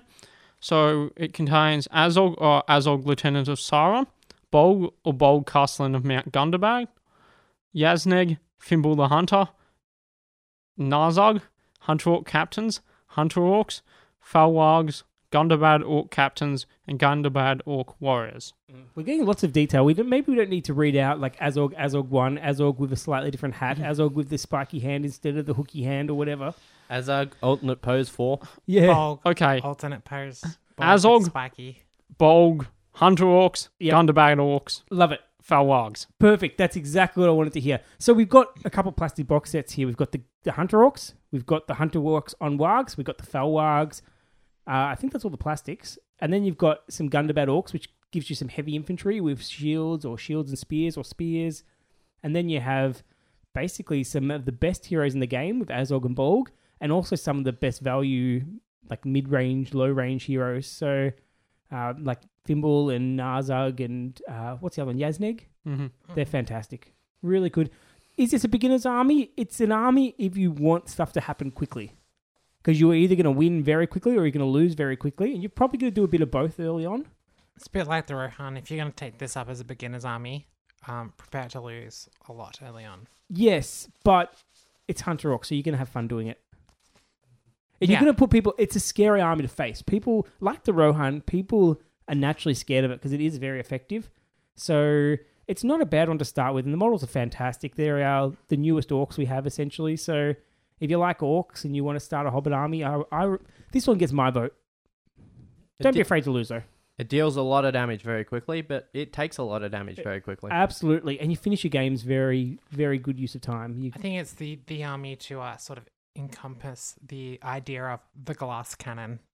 And look, if your friend's going in on Army of Thror, I can highly recommend getting this one as the opponents because they match up really well. They're fun to play against. You get good tight matches with them. Okay, next up we have Goblin Town. Down in the deep of Goblin Town. That's a Goblin Town song, isn't it? Okay, it is now Goblin Town. Goblin Town. You have the Goblin King, you have the Scribe, you have Grimmer, Grinnah, you have Captains, and you have Goblin Warriors. Scholar maybe. That joke before. Yeah, we've yeah, done, yeah, thrown in. Jokes become more funny if you keep repeating them. Right, right. That's how it works. Yeah, this is this is a good beginner army, I think. Yeah, well, you get it straight out of the um the starter set, so that really helps. But the thing the thing that makes this army really nice for beginners is the fact that you've got a Goblin King, which is one of the hardest models in the game to kill. Yes. And on top of that, you've got a Goblin Scribe that just keeps giving you more guys. And you've got all the So- weapon options. So you're gonna Yeah. lear- you're gonna learn weapon options. You're gonna learn monsters. You're gonna learn basically horde tactics. You don't have really anything to write home about in missile weapons. You've got a nice tricky piece in Gollum if you want to use it. And Um, Grinnah. And Grinnah, yeah, Grinnah's Grinnah's quite nice. If you do choose to use this army and you get the Goblin Town Escape from Goblin Town box set, get some more goblins. You're gonna need another two sprues of goblins probably, maybe one at the minimum because of the scribe. So uh, There's 18 on a sprue. 18 want- on a sprue. You want about four sprues. yeah, I reckon four would be plenty, but jump on eBay for those or something like that because lots of people have bought the Goblin Town set and don't want the goblins. So trade your friends, whatever. You don't have to buy them at the full price. It's a nice army. Good army for beginners if you like the look of them. If you can't stand the look of them, don't get them. Mhm. I believe the rulebook refers to them as trog-like denizens. But anyway, never mind. Troglodyte? I don't know. I'm trying to read past a pop filter, so it could well say that. Okay, okay. Go on. What's the next list then, Pop Filter Man? The trolls. The Trolls. This army may include William. You Tom? can call him Bill if you wish. Tom and Bert. And, and the Campfire. That's not listed under the army list. Yeah, You've got but to it's- pick it up under equipment. It's in the profile. Yeah, yeah. So this one's not really an army. It's it's a scenario set that you can use as an ally in your force if you really want. Um, you could play them together in 400 They or work so pretty well points. Goblin Town. They work. They actually are a good good army with the Goblin Town in there because then you've got four monsters and a lot Put of troops to back trolls them up. the king out the front and just watch them steamroll through anything. Yeah. For So a new player though, or only if you've got the Goblin Town box. If you want to expand your Goblin Town box and you're sick of goblins, I think that's the only time I'd say for a new player. so this is part two. You've This is started part with two, yeah. goblins. Yeah, I think so so. branching out. And that's brought us to the end of the army list in the hardcover rulebook. hardcover rulebook. So I'm going to the new ones in the Desolation of Smaug book, which, we, as we said before, is incredibly hard to find. So you may need to get some sort of digital download for it. Hopefully, these rules will be reprinted when we get the new book at some point. The new lists are the Garrison of Dale, City of Men, and this one has Girion, the Lord of Dale, but he doesn't get a Windlance for some reason. The Captain of Dale and the Warriors of Dale it's missing a key point this army to make it playable it really just needs some banners it absolutely does Yes. it's basic men equivalent to Numenoreans without the heavy heroes They are Gillian's okay. Numenoreans, let's be honest. It's where the Numenoreans went. Yes. Um, stat wise, they are Numenoreans without banners, pretty much. yeah they, they're not for beginners this is an allied force particularly or a scenario force if you want to play it it's not a, a standalone force as yet hopefully it gets bigger not yet Fingers crossed. fingers crossed. Hopefully, they add some more units to it. Then the next one is similar case: the Dark Denizens of Mirkwood. This one you have two troops, the Fell Wargs and Mirkwood Spiders. That's it. War- warriors. Now, this is the one that you'll see if you ever play in tournaments and things.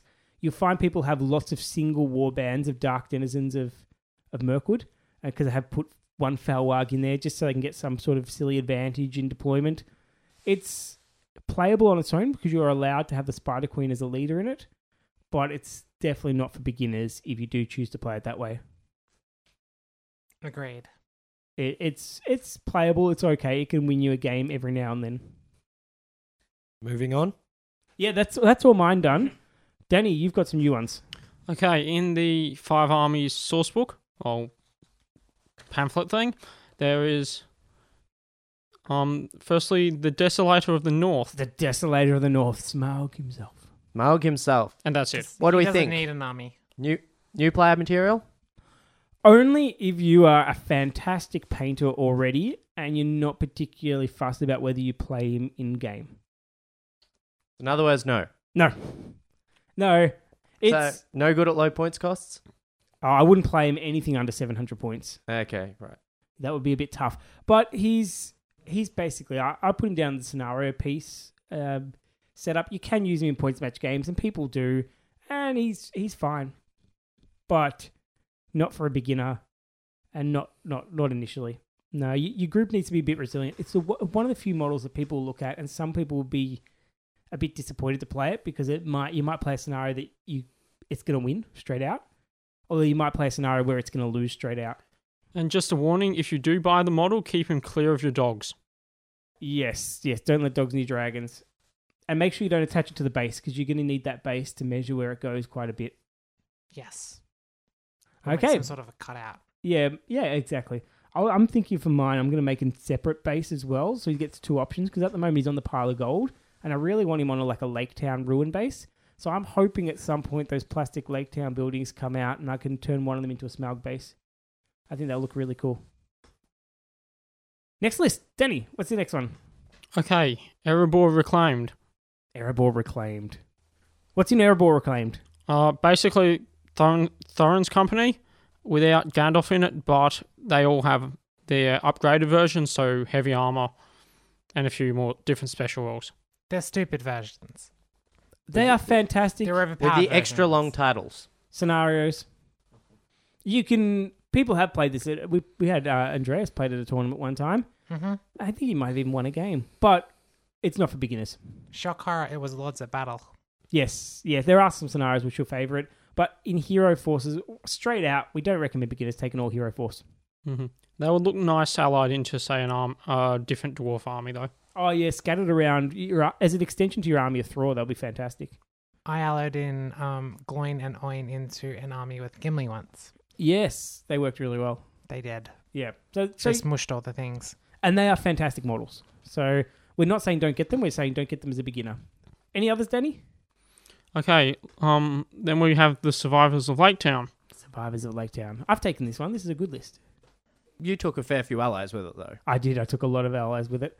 It's uh, basically the Lake Town Militia Bard getting a lot more options. So you get the one where you can take the horse or you can take the windlance. Yeah, where he's doing his best Imrahil impersonation. Sorry, we've just realised we've missed missed one of them. So we'll finish off this one, then we'll go back to it. Uh, so this one, you've got the the militia captains, which are really nice. You've got the militia. This is not a beginner's force. It's expensive to buy. It's basic humans. They're not that special. If you want They're basic, worse than basic humans. yeah, yeah, They they're only got fight two. yeah, which is good. It's good that Fight Two's made an appearance. Considering the professional soldiers of Gondor are Fight 3, I think Fight 2 would be basic human. Yeah, However, they do fight better if um Imrahil. Oh, sorry, I mean Bard's around. yeah, Yeah, but everyone fights better if Yeah, bards. exactly. I, I play better when Bard's around. It's amazing. So then we've got another Lake Town list, Danny. You pointed out. I missed it last time.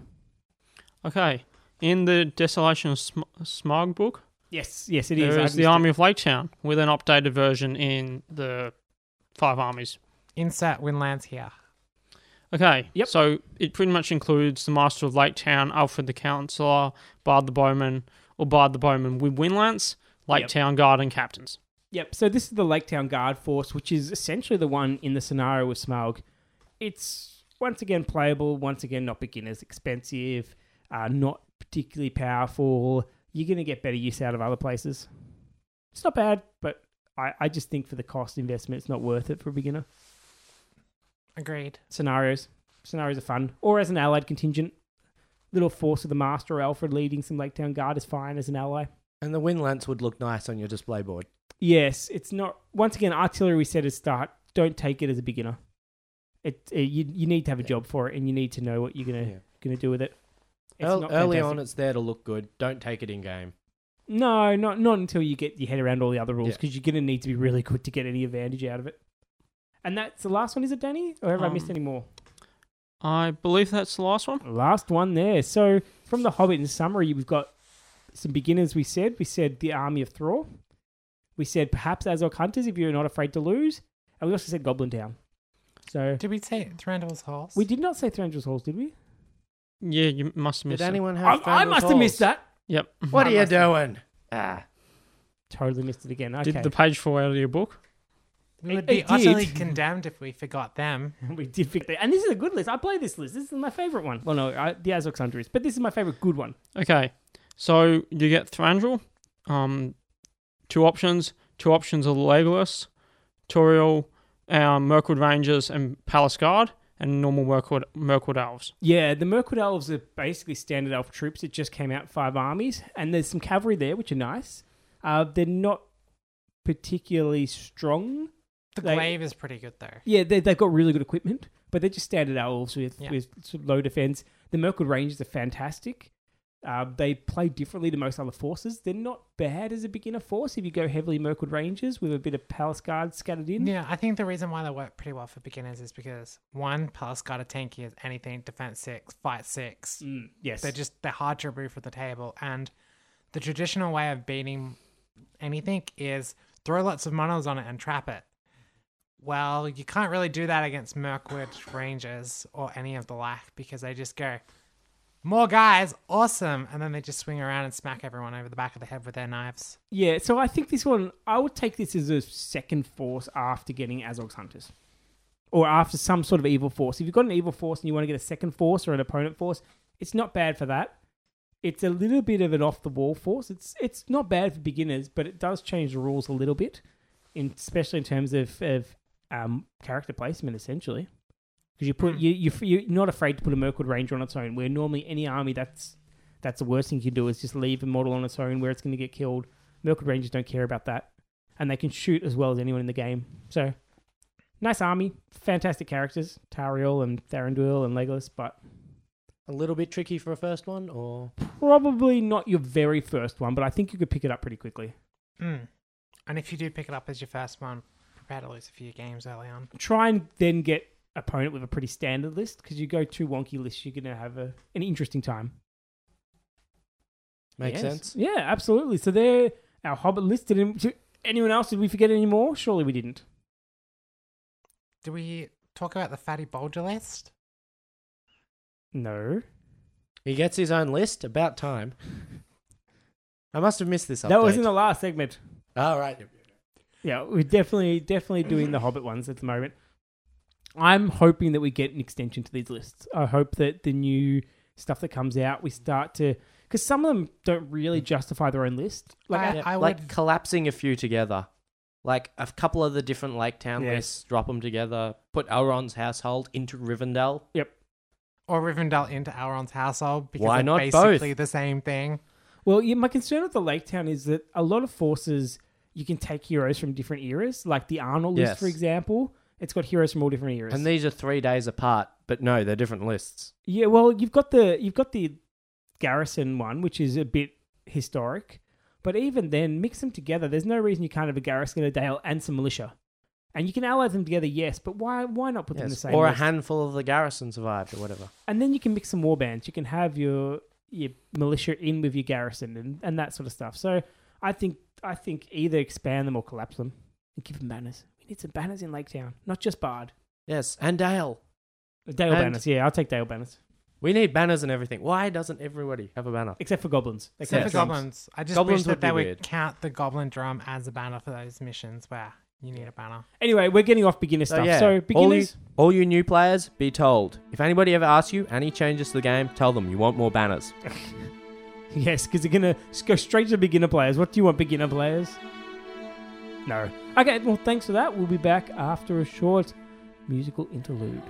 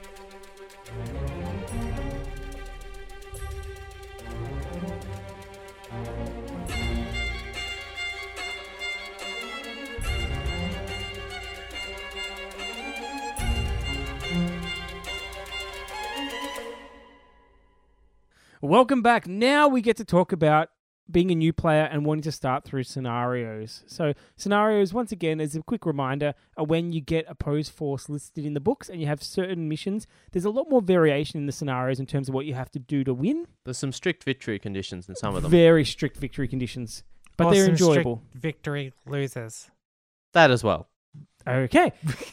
so, firstly, scenario starting. I'm going to start off here. I recommend if you want to start with scenarios, get the Escape from Goblin Town box. There is some very small beginner scenarios in there, which are actually quite fun to play, especially if you use the full rules.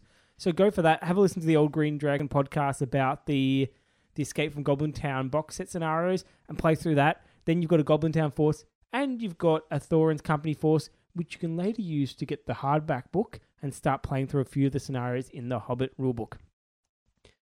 I'll throw in a quick warning for this. With scenarios, it presents you with a problem, it presents you with a challenge, and you're going to have to design a way to overcome that. That means your playing style is going to be shaped largely by the scenario.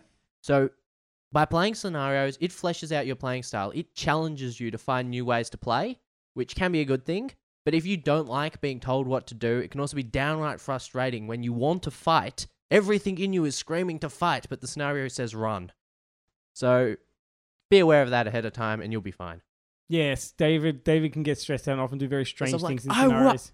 No, we do not run. The victory conditions say run. Say I can take him. Yeah. So that's a good start. And they've got quite a few scenarios in the hardback book, and it encourages you to buy forces that will, will give you enough for a points match force, but it really does tell the story of the movies quite well. Mm. Unfortunately, it's hard to get the Desolation of Sparrow book and the Five Armies book, which continue the scenario. So you might want to find a way to get a hold on that. But I actually really like the seven or so scenarios in the Hobbit book. I think that's a really good place to start. And the models are all available at the moment. So definitely the way to go from my point of view. Then I recommend, if you really like scenarios, go back, beg, borrow, go onto eBay if you have to. Go and Generally acquire. acquire the Fellowship of the Ring journey book. Agreed. Particularly the Mines of Moria scenarios are really, really good learning. So yeah, learning scenario. Yeah, there's some really good Mines of Moria scenario. There's some great Amon Hen scenarios. There's some Ride of the Ringwraith ones. And then, if you can possibly get it, get the Two Towers and the Return of the King one, and you've got scenarios for forever. Like, there are a lot of scenarios to go through in those books. They've got a huge number. I'm hoping that the new rule book comes out, has all the scenarios reprinted, because that will be the way to go from a scenario point of view. And then, if you really love that, go check out some of our scenario spotlights, because we talk about some of our favorite scenarios in general, scenario books that are good. Scaring the Shire. Yes. Yeah. Scaring the Shire, Fall of the Necromancer. Yep. Um, what was that other Siege one? of Gondor was good. Siege of Gondor was good, yes. Pelennor Fields. Yep. Yep. Nice. Agreed. Um, also, uh, if you can't say get your hands on the journey books, a more common option would be the old original rule books, the Fellowship of Ring 2000, Return the King rulebook before oh, nice the idea. Big Blue rulebook came out. Yep. because they've got quite a few scenarios going through, the, you know, the movies and other events, and the models and stuff are fairly available in most of them. Yeah, because they didn't have all the special units by then, so they haven't Hmm. disappeared again. Because I remember even like Harad wasn't out at that point, so there was they, they do restrict the models. That's a good idea.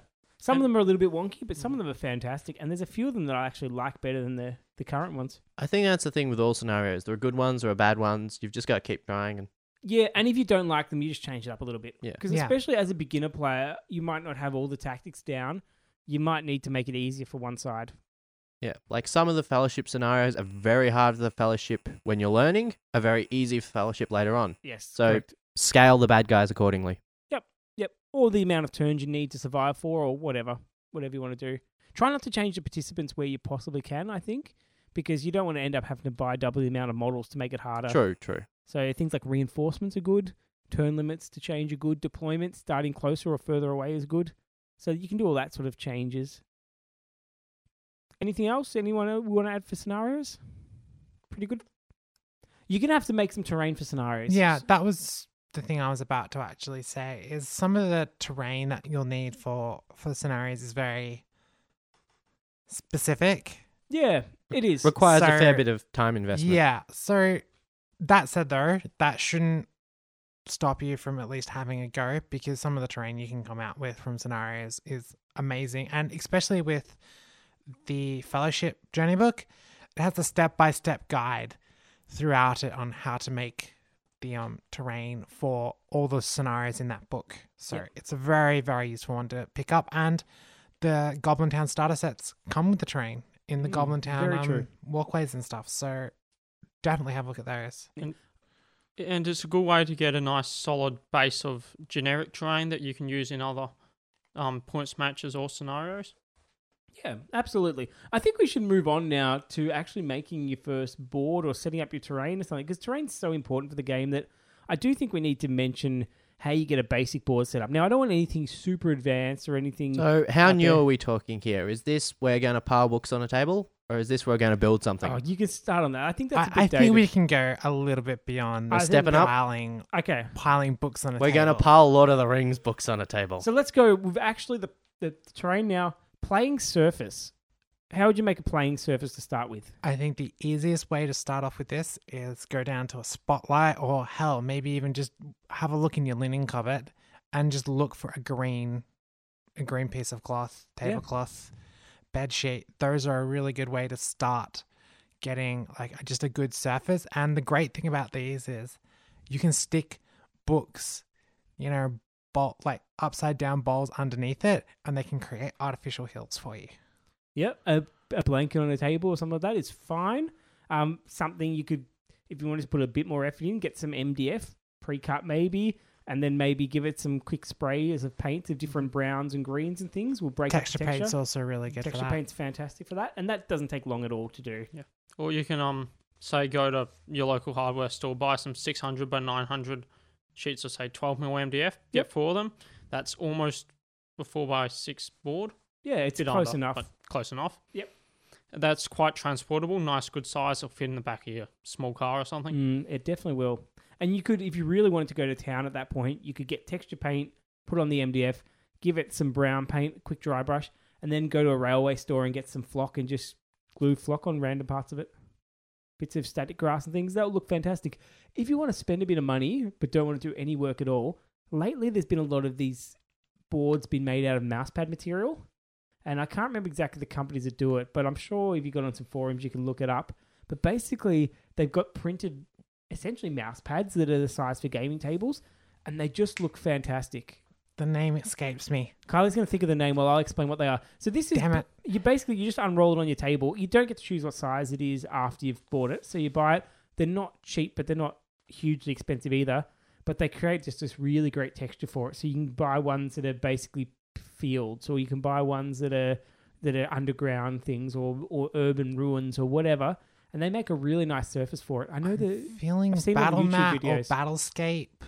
Battle mat sounds right to me. Sou- something on along those lines. Just throw a few Google searches, you'll eventually get it. Yeah, so for beginners, that's I think for a surface, that's pretty much one of those options is a good one. There are a lot more advanced things, but we'll, we'll go into that another time, or we have already gone through it a few times, I think. Or just go to a tournament when they're setting up the train, look for the people who are bringing boxes of train and ask them, what do you do for train? Yeah, yeah, that's very true. So- Absolutely. or play what- at a store or something.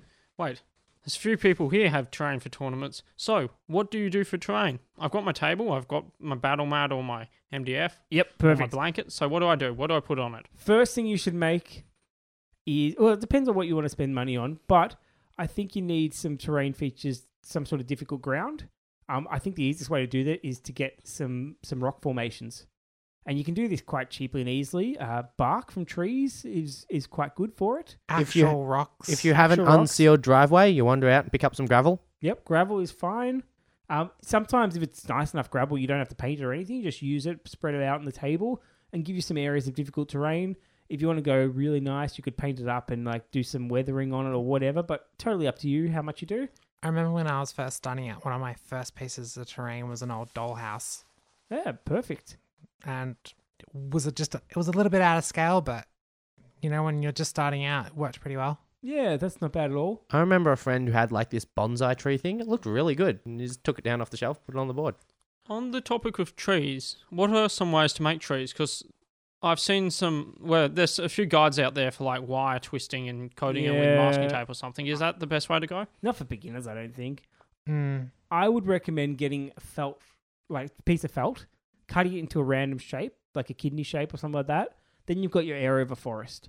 And this is what you see the historic gamers do all the time, where they they because they've got units and things that have to move through the forest. So you get that, and then you just get a couple trees from a model train store or something like that, and just scatter them around it. Get the pre-made ones if you want to be easy. It doesn't have to look amazing, but it's enough. Put a bit of put a coin underneath the trees to hold them up so that they don't fall over, and you've got a forest. And since you can pull the trees off the top, it doesn't stop you Impede playing your game. Yeah.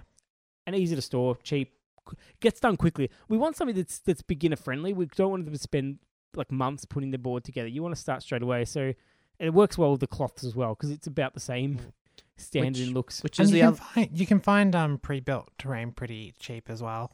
Yep. I've seen people use Lego as well for terrain. Oh, Lego um, would be really good for buildings and things. Mm. Probably probably cost about as much as terrain, but anyway, So Well, a Yeah, lot of but- people have have it random already. Lego. Yeah, I agree. And you just would get lying Lego around. out of the deal as well. That's true. I, okay, agreed. if I wanted to make some buildings, where where are good ways to start for buildings? Because Oh, can I go with this one? Go for it, Kylie. If you're making your own, this is your three-step process to making a build, like just a random shack building. Step one: go to like a reject shop and pick up a bunch of gift boxes. Ah, Step two, grab some paddle pops, cut the round ends off the paddle pops and use them as planks and just stick them to the side of the building. And then you just work your way up the building. And when you get to the top, you make a roof out of the um the paddle pop sticks as slats, or you know use a bit of fur or cut out tiles or something. Really, really simple way of doing it. Bit it. of Weet-Bix box, cut it into Yeah. tiles, and I love all the brands we're plugging in this episode. This is really good. oh yeah, yeah, we're And of clearly course- sponsored by you know these big name brands. Yeah, all these local stores we have. Absolutely, that's a good way of doing it. Um, there's another way for gift boxes, just like a milk carton built around it. You can use Mm. those. Any sort of box is a good way to start with houses and things. some balsa wood, even some foam Yeah. card to make your shape with.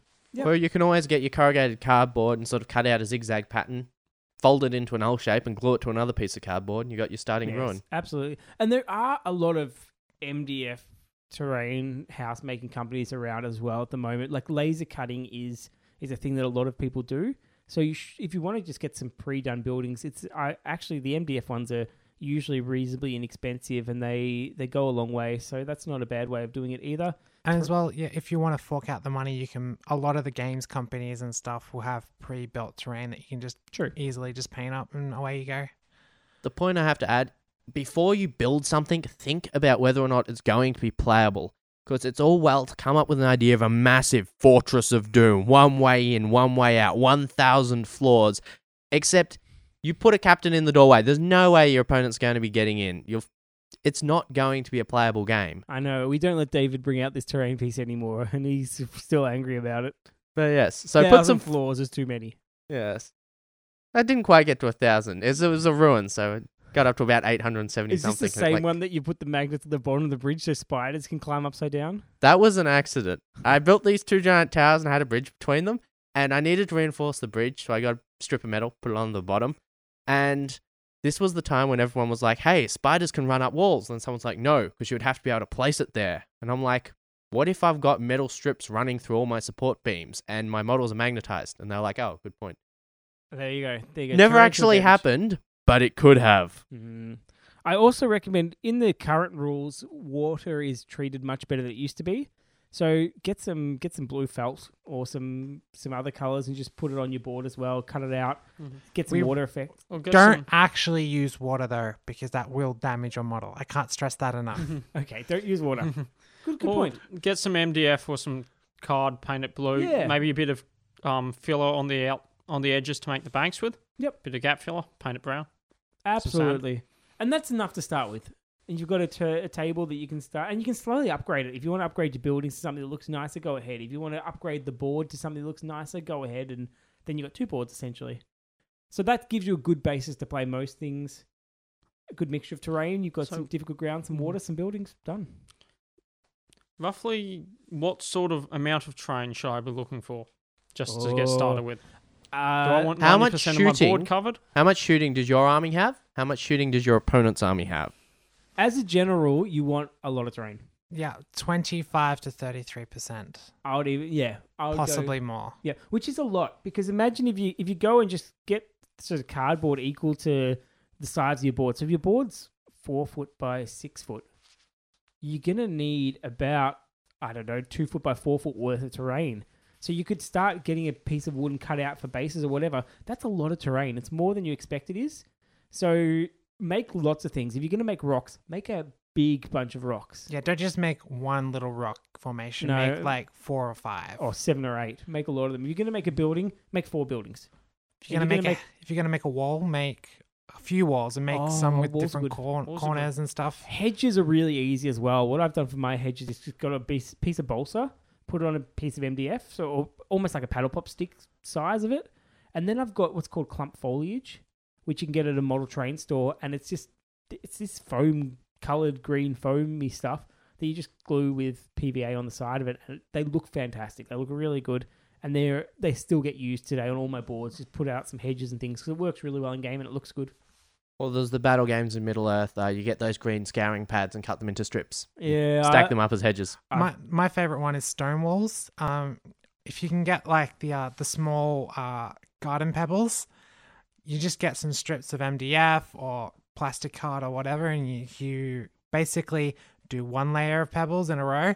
Then you put another layer of PVA over the top, and then do another layer of pebbles, and you bring that up to about three or four pebbles high, and you got these really nice, you know, stone walls. Yeah, easy to do. Takes a bit of time, but no, it's worth it for that as well. There's also quite a few companies that make very cheap barricades and stuff because they're quite Yeah. small and easy. Now, one thing I want to mention for beginners as well, because this is easy to do. If you know someone with a 3D printer, then get them to print some terrain for you. Like terrain is fantastic printed. You might need to just sand it a little bit or put a bit of texture on it or something like that because of the actual limitations of the printer. But we're getting to the point where I think eventually people aren't going to start constructing their scenery by the hand anymore. They're just going to design on the computer and get it to print it out. So source someone if you've got a local store or a local someone who's got 3D printing and it's reasonably affordable. I think it's a good way of doing it, especially for for fences and buildings and things like that. Kylie's eyeing off her pillars at the moment. I got these awesome Dwarrowdelf pillars um, from Moria that I got printed out, and I can't wait to put them, paint them up, and put them together. Yeah, so if you're in Melbourne, House of War in Ringwood has 3D printers. So talk to Reardon there. If you're not in Melbourne, too bad, you've missed out. Question is, why aren't you in Melbourne? Well, yeah, not everyone could be here. Probably the housing prices. Okay, terrain. I'm not going to argue that. Yeah. Anything else on beginner terrain? I think we've covered the main things. Mm-hmm. M- more terrain makes the game more interesting. So don't be afraid to, to go a bit out on terrain. If the game seems really boring and plain to you, it's probably because you don't have much terrain. Remember, terrain's supposed to be annoying and getting in the way. Yes, yes. Don't that's, just hide that's it. its purpose. Mm-hmm. So yeah, think up something different. Have terrain that goes up a couple of levels. Have variations in height. Um, Have some haunted terrain if you want. Make up your own rules for your terrain. Make it yours. so just a bit, no- a bit of a side, a side question. Why should I make a train board? Why would a new person want to when they often people often have an existing gaming group with Train or you'll go to a gaming store? Why should you make your own board? It's really, really rewarding. Yeah, it's fun and you can play at home then. You can play at different times. You're not enslaved into the game store or whatever you have to do. I think it's worth doing. Now, if you've got access to a pre existing gaming group, don't worry about it. Just use the stuff that's there. If you've got access to a gaming store, start off using that. Absolutely. But you might not as well. You might, not everyone has it. There's only so many gaming stores because they're definitely not profitable. So there can't be that many around. Apologies to any gaming store that is profitable. I don't believe you are. If And you do are have a around. profitable gaming store, write to us. By the way, yeah, please Um, do, please do. I would love to hear from that. That would be amazing. I love love stories of the amazing and and unexpected. Yes, it happened to a friend of a friend of mine. Yeah. but de- definitely, if you've got a space to play, use use the resource in the same way that, like, if we're going to talk about making Armless very soon, if you've got people that can help you through it, get them to do it for you as well. That that's perfect. But yeah. Also, it's about making it your hobby because owning your own terrain, it's just being able to put it down on a board and have someone go, "Hey, that's some that's some nice terrain," and you go, "Yeah." my terrain. Yeah, absolutely. I do that. It takes a time. while to get to that point, but you, it's something to work towards. Yes, and look, check out the Green Dragon Facebook page you want to see terrain. We all like terrain. I terrain. know I definitely feel that way about my con table. That is a nice con table, by the way. I It know. is. Well done, Kylie. Okay, great.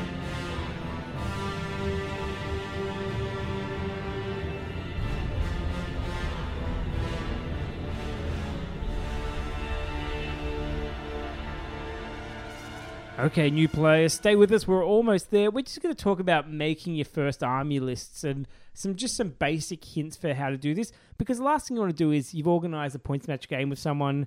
You don't want to go there and have no chance at all from the start of the game. You want to go and be competitive. So, Kylie, you're our expert of list making. How did we start off? Well, for a beginner player, I'd like, I reckon choosing a nice mid range hero, like a Faramir. Um, an Eomer is another good one. Probably even at a stretch, something like an Uruk-hai Captain. Something good to sort of base your army around and sort of make that your central anchor. Like a Legolas if you're doing elves. Yeah, or... even a troll if you're doing Mordor or something like that. Mhm. So a good solid hero. So- if you're playing a Harad army. So pick a centerpiece. Yeah, pick a centerpiece model. Um, and then after that, just take a big core of troops with a banner. That is the big one. So by big core of troops, I mean 24 of just the generic guys and use that as your core because no matter what you do, they will do the same thing over and over again and they'll do it well. So you're saying the basis of a list would be, say, for um, I'm doing Mordor, I'll take a Troll Chieftain, Morannon Orcs, 24 Morannon Orcs, a Morannon Orc Captain, and one of the Morannon Orcs can have a banner. That would be a perfect core. Perfect. I like that call. I might do that call. If So- I was a beginner player, that's what I'll do. So, what's the next thing we want to add to our army? Say, hypothetically, I'm running an Orc army. after you get sort of your core figured out and what you want in the core, go for one thing. And I seriously mean one thing. One sort of flex unit, like some really tough, uh, powerful archery, or some fast moving cav, or some elite infantry. Pick one sort of really trick- tricky troop, or extra troop that you can use as as flexibility, so you can cover more of your bases. So cavalry's good. If you have a Mordor army and don't have shooting, shooting's good. Or if you have some really weak troops like goblins, something a bit tougher like a, some black shields or prowlers. Yeah, look, I think shooting we skimmed over there. Most people in the design and army tend to take as much bow fire as you can. It's really important in the game because it forces your opponent to come to you. If you don't have any bow fire, they've got no reason ever to come towards you, and that means that you have to chase them. And that's not good because you may not catch them, or you may catch them and not in your best battle formation. So take some archery no matter what army you can if you have access to it. Take some, even if you plan not to use it. Mordor, Mordor. I often take archery. I don't use it, but it's there just in case the enemy starts running away and I can take some shots at them. And an Orc bowman's just as good as hitting at hitting someone as a spearman is. Oh, yeah, an. Orc Bowman can fight in combat. He's solid. Ugly fellow. Yeah. Whenever I'm writing lists, I normally start with the maximum amount of bows in it. I'll only then trade them out later if there's something else I need. If I need extra cavalry, I might drop a few, but they start off in there as the default because Yeah. they're just so useful. Yep. So in my Morannon Orc army, I would have probably grabbed a, a half dozen trackers. or maybe and some Orc sticking them on Bowmans. wargs could be a cool thing too, or taking some warg riders with bow might even be a thing. Yeah. I'm just thinking about ones that are available as well because it's a beginner player. So don't worry about getting it like 100% all the way to bows. Just just get enough that you can take some shots if you need to. One other thing as well for beginner players I will quickly mention is if you're having if you're taking cavalry in your army, make sure the cavalry warband is leading being led by a cavalry hero. That's a good idea. Because you don't want your cavalry running off without their leader and you don't want infantry having their leader run off. So make sure you have the appropriate leader to start off with leading the appropriate warband. That's a solid answer. Don't worry too much about hand weapons. Don't look. you'll read tactic as you'll hear Green Dragon episodes. We talk about different types of weapons. Just go with what's on the model to start off with. It's fine. Um, if you get an army like Rohan or Orcs, it's going to mix up the weapons anyway because you're going to have different types and you'll get used to using them. Don't go all out and do a David tactic and change all your hand weapons to clubs to start off with. Wait till you've learnt the game first before you try that Didn't trick. do that to all of them, just most of them. I wouldn't let you do that to my Gondor. Citadel guard with clubs. Yep. So basically, take take a simple list. Uh, take a lot of your basic troops. So people are going to want to go straight for the elites, and they're going to tell you the elites are really good in this army, no matter what they are. So, for example, in Rohan, which is a tough army to use to start with, people are going to tell you straight away take all red shields, which are after you take an Red upgrade. Don't take all red shields. Take the normal Rohan guys, maybe a handful as your one flex troop, as Kylie called it, but don't don't don't be silly about it. Don't go take your Corsair army the, with all I think the best army to really put this into perspective is a dwarf army. Yep. Is if because they've got so many. I'm talking about Durin's folk here. They've got so many like tricky little extra options that sometimes you can get so sidetracked into the extra option, you lose track of exactly what you're doing. So sidetracked. Exactly. So for a Durin's Folk army, I'm going to take mostly Dwarf Warriors because they're the basic troop there. I'm going to make sure a lot of them have bows, so as much as I can. And then I might say, right, I want Vault Wardens in my army. I'll take three Vault Warden teams. Done. And I've got a hero. I've got, I don't know, Balin as my hero, and I'm all good. There's my army. A few banners. Banners. couple Oh, yeah, yeah, definitely. At my core, I want Dwarf Warriors with banners. And then I'm done. And that's that's a good start to, to mm-hmm. learn the game. Because you want the redundancy of the numbers. If something goes wrong and you lose a bunch of guys, you need a bunch of guys that you can send to fill that gap. and you're probably not going to use heroes particularly well in your first few games. So having troops to back them up really does help out. So, how many heroes do I want in my army?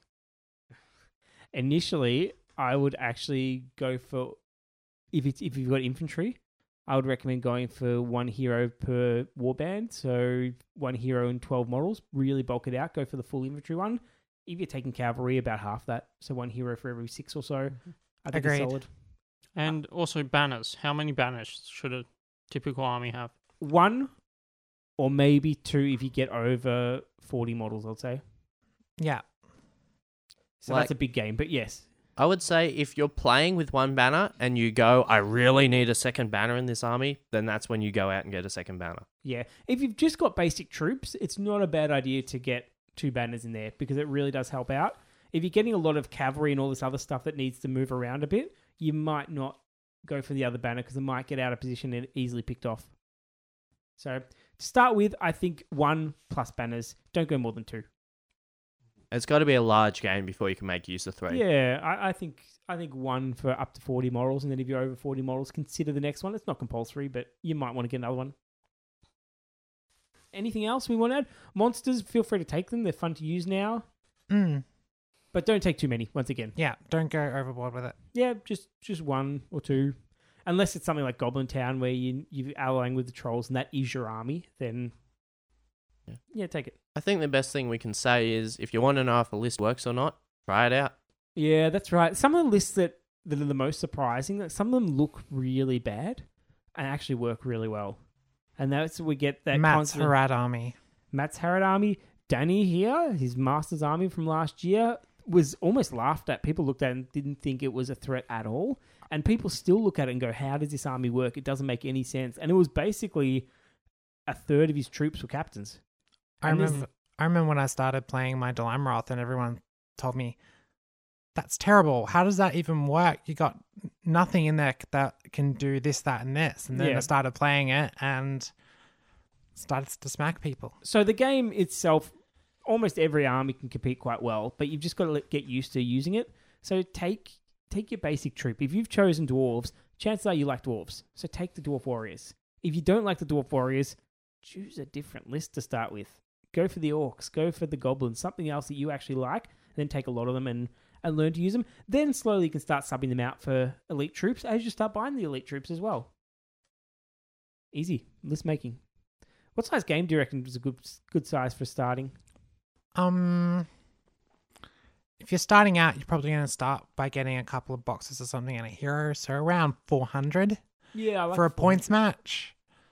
If you're going for scenarios, obviously whatever you need Yeah. for your scenario.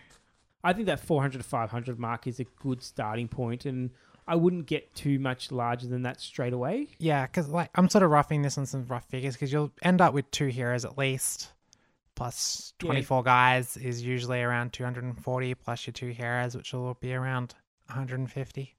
Yeah, so if someone says straight away you're a beginner, let's go play a thousand points. Just remind them you're a beginner and, and start off smaller Mm-hmm. because it might take a long time. The game can go on for a very long time. And I wanted to get Huw in to talk to us about this. We missed it. He's, as a new player, he was most shocked that the game can go on for any number of turns. I don't think I've ever played a thousand point game actually, but never Oh, mind. You probably have for scenarios, but maybe not a Probably points play not- bigger than a thousand Yeah, points. in scena- some of those Yeah. scenarios got big, but not a points game. Yeah. But if the game goes on for, until you get to the victory conditions or the end game conditions. So it surprises a lot of new players that I've seen, especially ones that come from other war games, that you don't have a turn limit usually. So you go and you might play, might be five turns before we enter combat. It might be more. And then, like, it looks like shooting looks rubbish to start with because you shoot and you may kill a model. But you do that in 10 turns and you've suddenly killed a fair bit of their force. So be patient with it. Don't don't go in unless you have to. Expect the game to go for a long time. So don't. I remember um one of the f- times I was teaching a 40k player how to play Lord of the Rings, and he was shocked that the game went past six turns. Yeah. No, it surprises Yeah. people because Most- most, games have a hard. turn Most limit. games don't make combat by turn six, Yeah, yeah. For Lord of the Rings, absolutely. uh, except we except for the deploying each other's face ones. Yeah, that doesn't there's new count. Scenarios they've they've sort of tried to speed up the game that way when it doesn't need to be. It's a good fun game. Um, I actually recommend to start out with don't deploy in base contact with each other. I know a lot of the missions allow that, the scenarios allow that. I would even set a little rule where you can't be within 12 inches of the opponent or something like that because that maneuver is really important and it's really part of the game. So I hardly ever deploy on the front line anymore. yeah, I would. I do if I'm evil or if I just want to get in the face and, and Yeah. be if annoying they've got more shooting than you do. but it's it's usually a tactical choice and it's not the go to. So I try and have a bit of a gap because that maneuver is is part of the game. It's really enjoyable and set it up and have a go at it and learn a bit from it. Because if you just if you just start in combat and just stay in combat, you're not going to really learn a whole lot except for how to roll dice and you know how to do that. That's easy to do. It's all in the wrist. Yeah. What's your, what's your secret again, David? Um, Power- see previous episode. I can't Oh, actually okay. remember. It's so secret that I I even you know Totally forgot myself. forgot I was I was a fan of the powering up, to be honest. That was the word I was going for, and we Mhm. didn't we didn't pull it off because we're we're losing that. Okay, so now we've just got a few questions from people about beginner games. So I'm going to start them off, and I'm going to put the questions out, and I'm not going to answer them this time because I usually answer questions quite a bit. So I'm just going to put them out there, and I'm not going to provide an opinion. Surprisingly, But you'll waggle your eyebrows if we get it wrong, right? I will I will go what, and I'll edit it out. But otherwise, no, all good. Okay, very first one we've got from Steve says, "Any advice on getting back in if you left about the time of the Big Blue Book?" By Big Blue Book, I'm assuming he means the one rule book. It's the big hardcover one, right? With the one ring on the front. Yes. Yes. Um, if you're looking at getting back into the game and you've already got models, look at those models that you've already got and look at working those into a new army for starters. If you're a scenario player, you, the scenarios you were playing before are still good. Um, so you can keep expanding those. In terms of the rules, I would I would actually say probably hold off until we get a new edition of rules or borrow someone else's rulebook or see if you can find a rulebook cheap from alternative sources. It's probably not worth spending the full amount on a new rulebook right about now. But definitely when the new stuff comes out, which it will because we know it will, um definitely invest in it then. Yeah. Ho- However, you can just try um just refresh yourself on the the one ring rules because they are quite similar to the current um Hobbit rules, and most of those tactics and strategies are translatable over to them. So the basic movement, shooting, and a lot of the mechanics are very similar. And if you want to get straight into the action now, I would say pick up the starter box because it comes with a Thorin's Company, comes with a mini rulebook, which is it's going to be your staple from now until whenever we get a new edition, and it comes with a Goblin army, so no real loss there. And the Thorin's company is always nice too. yes, and the Thorin's Company. Very good. Good answer. Next one from Andrew is for someone trying to get others to start, what's the best way or ways, hopefully there's some more than this, to encourage beginners to play and get them into the game? Really jazz it up. So jazz music? Haha. No, like pull out your best figures, pull out your your funnest scenario, pull out your best looking terrain. Really get them excited about the Lord of the Rings universe. I'd say s- find out if they've got any favorites. If they are all about Rohan, break out the Rohan. If they are all about Beorn, I don't know, find a Beorn somewhere. Whatever, whatever, whatever that, whatever draws them into Lord of the Rings, play to that. Ah, yes, fair enough. And Danny, what about you? Any ideas there? No, Danny's giving me a confused look. It is nothing. No, nothing more than that. Um, I, I agree with Kylie. Definitely go go put your your best game on display. Set it up, even if you're doing a points match scenario. Set it up as a story based scenario. So get forces that could be fighting together and and really bring that story element out. If you get a scenario, the story plays itself. If you get a points match, don't do like Isengard versus Mordor Orcs as your first game. And it can be a bit of an investment trying to get another player, trying to teach a new player. But um, however, we're all new once, and if you can spend the time and effort to teach them the rules, to show them how to play, to give them a few tips and tricks, then you'll hopefully have another opponent in the future. Yeah, Yeah. thanks, Jeremy. Yeah, no problem at all. And well, I think I've sort of started out with all you. I know Danny and David, you played from the magazine first, but I remember you coming to the club where I put on a Scouring of the Shire display with the the farmer Yes, maggots. I farm. remember it well. and I remember you guys playing it about twenty times in the day or so. It was colourful. It was painted. It was brilliant. And that's right. And they that game got their attention more than the others because it was and it was the scouring of the Shire too. So as I said, play to a person's interest. It had hobbits, it had hounds, it had maggot. Absolutely. I went to town on the board. It looked really nice. The game itself took about 20 minutes to play. So there was lots of replay values and it had a surprising amount of tactics. So you guys were able to to keep playing and try different things and getting different results. So try to manipulate it a bit so you get the interesting game that could go either way.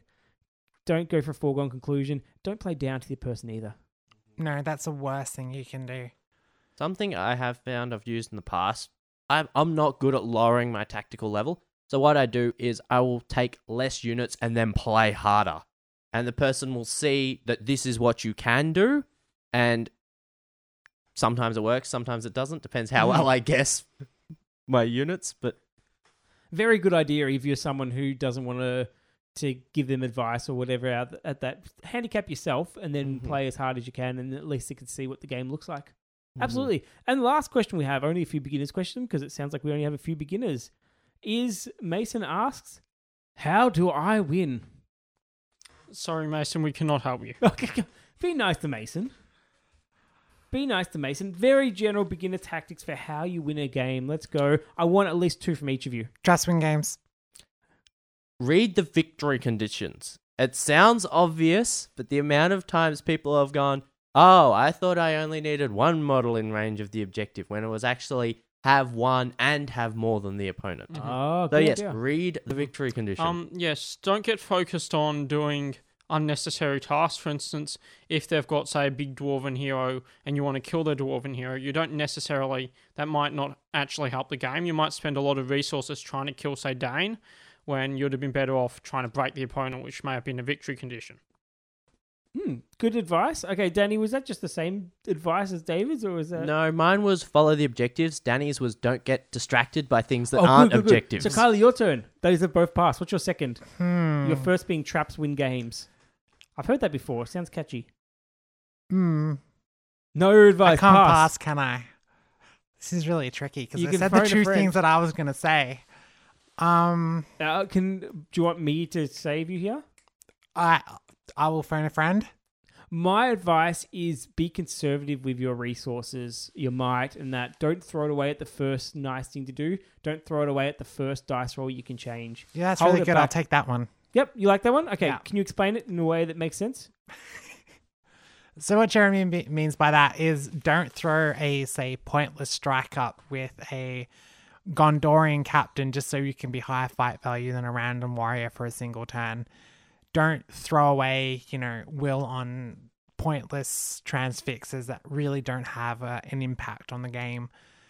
Don't resist spells that you don't have to resist. Yeah, I think the best way of um, summing it up is only use your resources when you know 100% you're going to get something out of it. Yep. And I think the main one is the heroic moves, where just because your opponent calls a heroic move, you don't have to. Do you need to move first? If you're in a good position, you don't need to move first. And question yourself, question your own moves. Yes, good idea. Okay, David, your next one. Okay, um, so we're watching the victory conditions. Also, watch the end conditions. If the game ends at, br- if the game might end at break, ensure that when one army is broken, your models are where you need them to be. Uh, a classic one is if the enemy is on the objective now and you are not, breaking them might be a bad idea. So you might elect not to shoot for a turn or two while your troops get close to the objective. So keep your eye on the end conditions because you have a huge amount of control over when the game ends. If you have non lethal damage in your army, use it if it can keep the game going long enough to get your models where they need to be. Alternatively, if your models are where they need to be, end the game, end the game fast. Solid advice. What's Watching. When did you learn to play like this, David? This I- is I was impressive. looking when at I the converted same. blokes with stun and I needed another turn in domination and I told them to go non-lethal and Oh, very nice. Danny? Um, I'm like Also- legit shocked. Legit shocked. also, um, Look, watch. I know this. I don't play it, but I know it. Okay, watch where you're depl- um you're maneuvering your miniatures. So, for instance, if you've got a hero and they've got a lot of shooting, and you've got a very important hero, generally putting a hero right in front of all the archers in the front rank, he will attract a lot of attention, and you might have just started the game by losing a few wounds off your main hero, main character or the key model in your army. Also, do not put your do not on the other side hide that model at the back of the board behind scenery because there's not going to be much use there. Yep. So knowing when to put your heroes out in front and when to keep them behind the back. Make sure your own troops aren't blocking your say your heroes from getting into combat. Seen that happen a few times as well. The easiest way, I'm gonna, I'm not gonna steal any advice here, but I will elaborate on that. A really good beginner formation is to leave a space for hero to run through, like a little corridor, but have him still set up or her set up behind the front rank of models. So you get best of both worlds. You get the missile shield defense, and then if you need to call a heroic move, hero moves first. It runs around the corner and through the little gap you've left next to it. So that means you can do both ways. Because sometimes I've, especially new players, they wanted to call a heroic move, but when you inform them your captain has to move first, and they realize that their captain is trapped between three models and cannot move at all, they usually regret making that decision, or they'll take back their action and say, "I can't do that." Then, and I say, "Yeah, that's fine, but you wanted to do it. You've stuffed it up because you didn't leave a gap." And make sure your gap is actually big enough to fit your captain through. Yeah, that that's can true. be that or can your be a right monster, pain. or your cavalry yes, model. Yes, yes. Absolutely. Be precise with your measurements and things as well because you need the models' bases are important in that you're both playing the same game, you're measuring at the same time. So try Front to of base be to front of clear. base. Absolutely. The other main advice to win games is to pr- play games, practice. Oh yeah. After after a game, think, ask your opponent what, what went well, what didn't go well, how, what could I have done better. Yes. So Mason, stop all that painting because I want to win the best army again eventually at some point. So stop all your painting. You're good enough at that. No more. And just go play lots of games. People have often asked asked a lot of the people at this table, how did you get so good? My response is always going to be the same thing: play more games. No one has ever asked me that, surprisingly. yeah, this doesn't happen to us. Occasionally. Occasionally- Occasionally, people ask, "What, Danny? When did you actually learn how to play the game? Like, I thought you were rubbish at this." And Oh, I go, that was me. "Yes, I've said that to you I thought that as well. I'm not sure. Yep. So, look, practice, but practice. The only reason that we probably are as good as we are is that we've just played so often. We played a lot of scenarios, a lot of different situations. and we've played for so long. yeah, a long time. Practice. Even even people like us can get good. Who would have thought? yes. It could happen to anyone. It It could. could, be you. It could be you. Yes. Thank you, listener. So let's end it there, unless we've got anything else to say for beginners. Also, if after you've played a few games and you have some questions about a specific thing or something, you could either ask your opponent, ask an experienced wargamer you know, or you could look it up on the Green Dragon podcast or send us a message on our page. Oh, absolutely. You could definitely contact the Green Dragon. We're happy to ask it, and we can go into more details if we haven't already covered in one of our hundred of episodes or whatever I we've have got. one last piece of oh, advice Oh, to a new it. player. This is Middle Earth. We measure in inches, not in centimeters. because back in the battle games of Middle Earth days, I was playing against a friend, and my archers were tearing his apart, and he wasn't shooting back. And about turn five or six, I asked why wasn't he shooting back, and he said he wasn't in range. I'm like, we're both using bows. You're within 24 inches, but turned out I wasn't within however many centimeters. 48 So centimeters. my something. archers had range, his did not. So make sure you're using inches. yeah, the, the Or centimeters more are funny. importantly, make sure you're both using the Yeah. same measuring yeah, metrics. that's probably more important. Yep. Yes. Very good. Thank you very much, David. Thank you, Kylie. Thank you, Danny. And thank you, Jeremy, who's speaking now. And remember, beginners, Trap swing games.